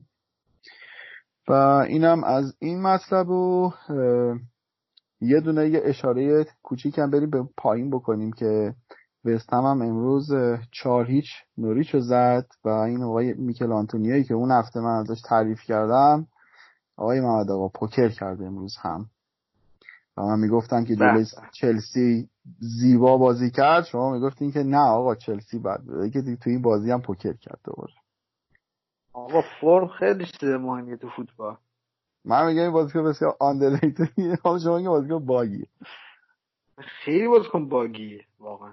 فیزیکشو ببین سرعتشو ببین. تکنیکش هم حتی خوبه حساب فیزیکش. این بیچاره ها باید زود transfer بشن دیگه. وقتی الان دیگه دیگه transfer بشی هیچ دیگه ازشون در نمیاد. محمد خوراک همین تیماست به خدا. ببین تو یه همچی بازی کنی مثل این مثل تیم بوکی سی سالشه. قشنگ توی بدترین شرایط اومد دست تیمو گرفت نذاش سقوط کنن دیگه. یعنی یه جورایی تقریبا حالا ما یه جدولم بریم که اینجا رسیدیم دیگه بحثم جمعش بکنیم. لیورپول صدر جدول 93 امتیاز با 35 بازی منچستر سیتی رتبه دوم با 72 امتیاز چلسی 60 امتیاز چقدر اختلاف زیاده. و لستر 59 امتیاز منچستر یونایتد 58 امتیاز شفیلد 54 وولف 52 و آرسنال هم 50 امتیاز. هرچی این پایین به تاتنهام نرسیدیم که بله برنلی 50 امتیاز رتبه نهم و تاتنهام متاسفانه در رتبه دهم حضور داره با 49 امتیاز. حالا در ادامه هم که بیایم پایین جدولم نگاه بکنیم. نوریچ سقوطش قطعی شد با 21 امتیاز. متاسفانه رتبه 19 هم استون ویلاس با 27 امتیاز. استون ویلا یه بد شانسی هم آورد خیلی بازیش سخت بود. بولموس 28 امتیاز و تیمای بالا واتفورد و وست هم تونستن فاصله بندازن. یه فاصله 6 امتیازی بندازن و 34 امتیازی بشن. حالا بولموس و استون ویلا فردا بازی دارن. که حالا ویلا با کریستال پالاس داره و برموس یه بازی خیلی سخت با لستر داره. شاید استون ویلا بتونه امیدهاشو زنده نگه داره و یک مقدار حداقل اون دوتا تیمو تحت فشار بذاره. ولی این بنده خدا محمد این هفته با منچستر بازی کردن. هفته قبل با لیورپول بازی کردن. قبلش با وولفز بازی کردن. بعد قبلترش با چلسی بازی کردن. قبلش هم با شفیل خیلی قرعهشون سخت بود این اواخر. و حالا جالب بازی بعدیشون هم با اورتون و آرسنال و با وست هم دارن. حالا امیدوارم اون بازی آخر شیش امتیازی بشه با وست هم بتونم وست رو بزنم بمونم. من اصلا دوست ندارم وست هم. یه بین دوتا ترجیح میدم از میلا بیاد بالا. نه آبد استون میلا تیم خوبی نیست. این بیچاره اون بازی کوچیکایی که بعد میبردن نبردن. مثل بچههایی که مثلا درس نمی‌خوان شب امتحان میان می‌خونن. حالا افتادن گیر چند تا بچلات دارن لهشون می‌کنن. چجوری بگم؟ در کل من بلن ناحد نمیشم. یه درس عبرتی هم بشه واسه تیمایی که از چمپیونشیپ میاد بالا اینقدر نهید بازیکن بونجول 7 میلیونی بخرید در لیگ دیگه. واسهتون سازوکار مثل نوریچ مردونه بیاید برید پایینتر. آره حالا این وستم خیلی کوتاه خاطر کوچولو هم بگم. ما یه تیم از انگلیس اومده بودند توی شرکتمون برای بازدید. بعد من داشتم کار می‌کردم یاد دیدم یه خانومی توی راه رو لحجه انگلیسی داره. خلاصه ذوق کردم و رفتم. گفتم شما از انگلیس اومدین و فلان. بعد خب ما هم دیدیم که همه چیز سریع رفتیم به فوتبال. بعد گفتم که آره پریمیر رو دنبال می‌کنی اینا. گفت آره خیلی به شدت مگه میشه انگلیسی باشی و دنبال نکنی؟ و گفت طرفدار کجایی گفت وست هم یه خوش شد گفتم آقا تو این همه تیم. این همه تیم. چه با هم گفتی؟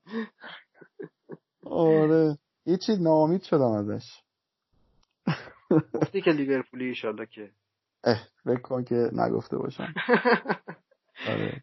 خب اینم از این بررسی هفته سی و سوم و سی و چهارم تا بازی هم که امروز برگزار شد برای هفته سی و پنجم. و خب ما همونجور که هفته پیش گفتیم می‌خوام یه نگاه هم بکنیم به چمپیونشیپ که الان در حال حاضر هفته 43 داره برگزار میشه. 43 هفته وای خدا. هفته 43 داره برگزار میشه و هفته چهل دوم که لیدز بازیشو برد. محمد من بازی رو دیدم. بازی دیروز بود. قبل بازی ساعت ده صبح. الان یادم نمیاد چی بود. بازی اینجا ساعت نه بود صبح. محمد چه بازی می‌کنه لیدز؟ به. اینجوری بهت بگم با استوک بود بازی. یعنی بی‌نظیر بود. آب دل تنگ نشده واسه این فوتبال یک و دو تک ضرب و این شکلی. من خیلی دلم تنگ شده یعنی من بازی های پارسال لیدز هم می‌دیدم همه رو باورت نشه. همین بازی هم رفتم فول مچش رو گرفتم با اینکه داشتم بیرون بودم نتونستم ببینم. ایکسی چهار ممیز چهار حالا کاری باش نداریم. 26 تا شوت 19 تا آن تارگت. حالا این آمارا رو اصلا بذار کنار. یه آدمی که از فوتبال حالیش نمیشه رو خودش بیار این فوتبال نشونش بده. یعنی بی‌نظیر بازی می‌کنه. پارسال خیلی بد نیومدم بالا. من واقعا ناراحت شدم. فکر کنم تا اتفاقات بازی اصلا بعدش کرد. خوب نبود. خیلی تیم خوبی بودن. پارسال برنده نبودن. ولی زودتر به هوادارهای انگلیس میگم یه تیم فوق العاده خوب. یعنی از لحاظ دیدنی قشنگتر از شفل و حتی همتون میاد بالا و لذت ببرید. ببینید که این بیلسا حکم مثلا اوزو و کروساوا و اینا مثلا کارگردانه کارگردان پسند هستن. این بیلسا هم دقیقا مربی مربی پسنده. یعنی مربی ها همه میرن تعظیم می‌کنن جلوش. یعنی واقعا یک مربی و یک تیم فوق العاده داره میاد بالا و خیلی خوشحالم که فوتبالش می‌تونیم ببینیم.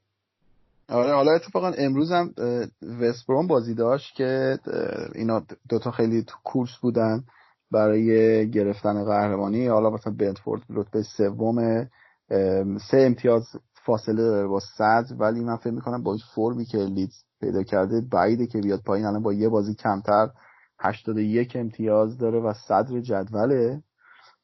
و حالا این خیلی یه نکته امیدوار کننده بود از Championship. نکته دیگه هم که ما هفته پیشم گفتیم درباره ناتینگهام فارست.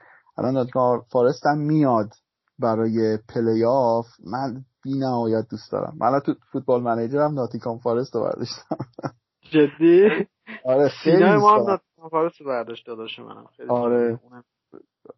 من خیلی این تیمو دوست دارم. خیلی. یعنی هم به خاطر اون حوادث اون هیلزبرو و بعدش کلا بسیار تیم دوست داشتنیه برام. حالا امیدوارم که بیاد بالا. یعنی سخته ولی الان در حال حاضر لیدز که اول وستبروم دومه بنتفورد سومه که حالا بین این سه تا دو تا تیم قطعی میان که فکر لیدز قطعا میاد. بین وستبروم و بنتفورد یه مقدار قضیه سخته و در ادامه هم فولام چهارم با 76 امتیاز ناتینگهام فارست 69 و کاردیف و سانزی هم دنبالشون می‌کنن. و محمد ببندیم این هفته رو. فکر کنم دیگه حسابی صحبت کردیم طولانی هم شد و اگه چیزی داری بگو. منم صحبت خاصی ندارم. فعلا فوتبال زیاده. ببینید این لیدز هم واقعا ارزش دیدن داره. حالا ما آخرش گفتیم. واقعا برید ببینید فوتبال تگزب چه شکلیه. صحبت خاصی ندارم. خدافظ خیلی خب. منم ازتون خدافزی می‌کنم. تا هفته آینده هر جا که هستید سلامت باشید. کرونا داره بیش از اندازه اذیت می‌کنه. خواهشن مراقب خودتون باشین. بریم حرفای نوید گوش بدیم. تا هفته بعد خداحافظ.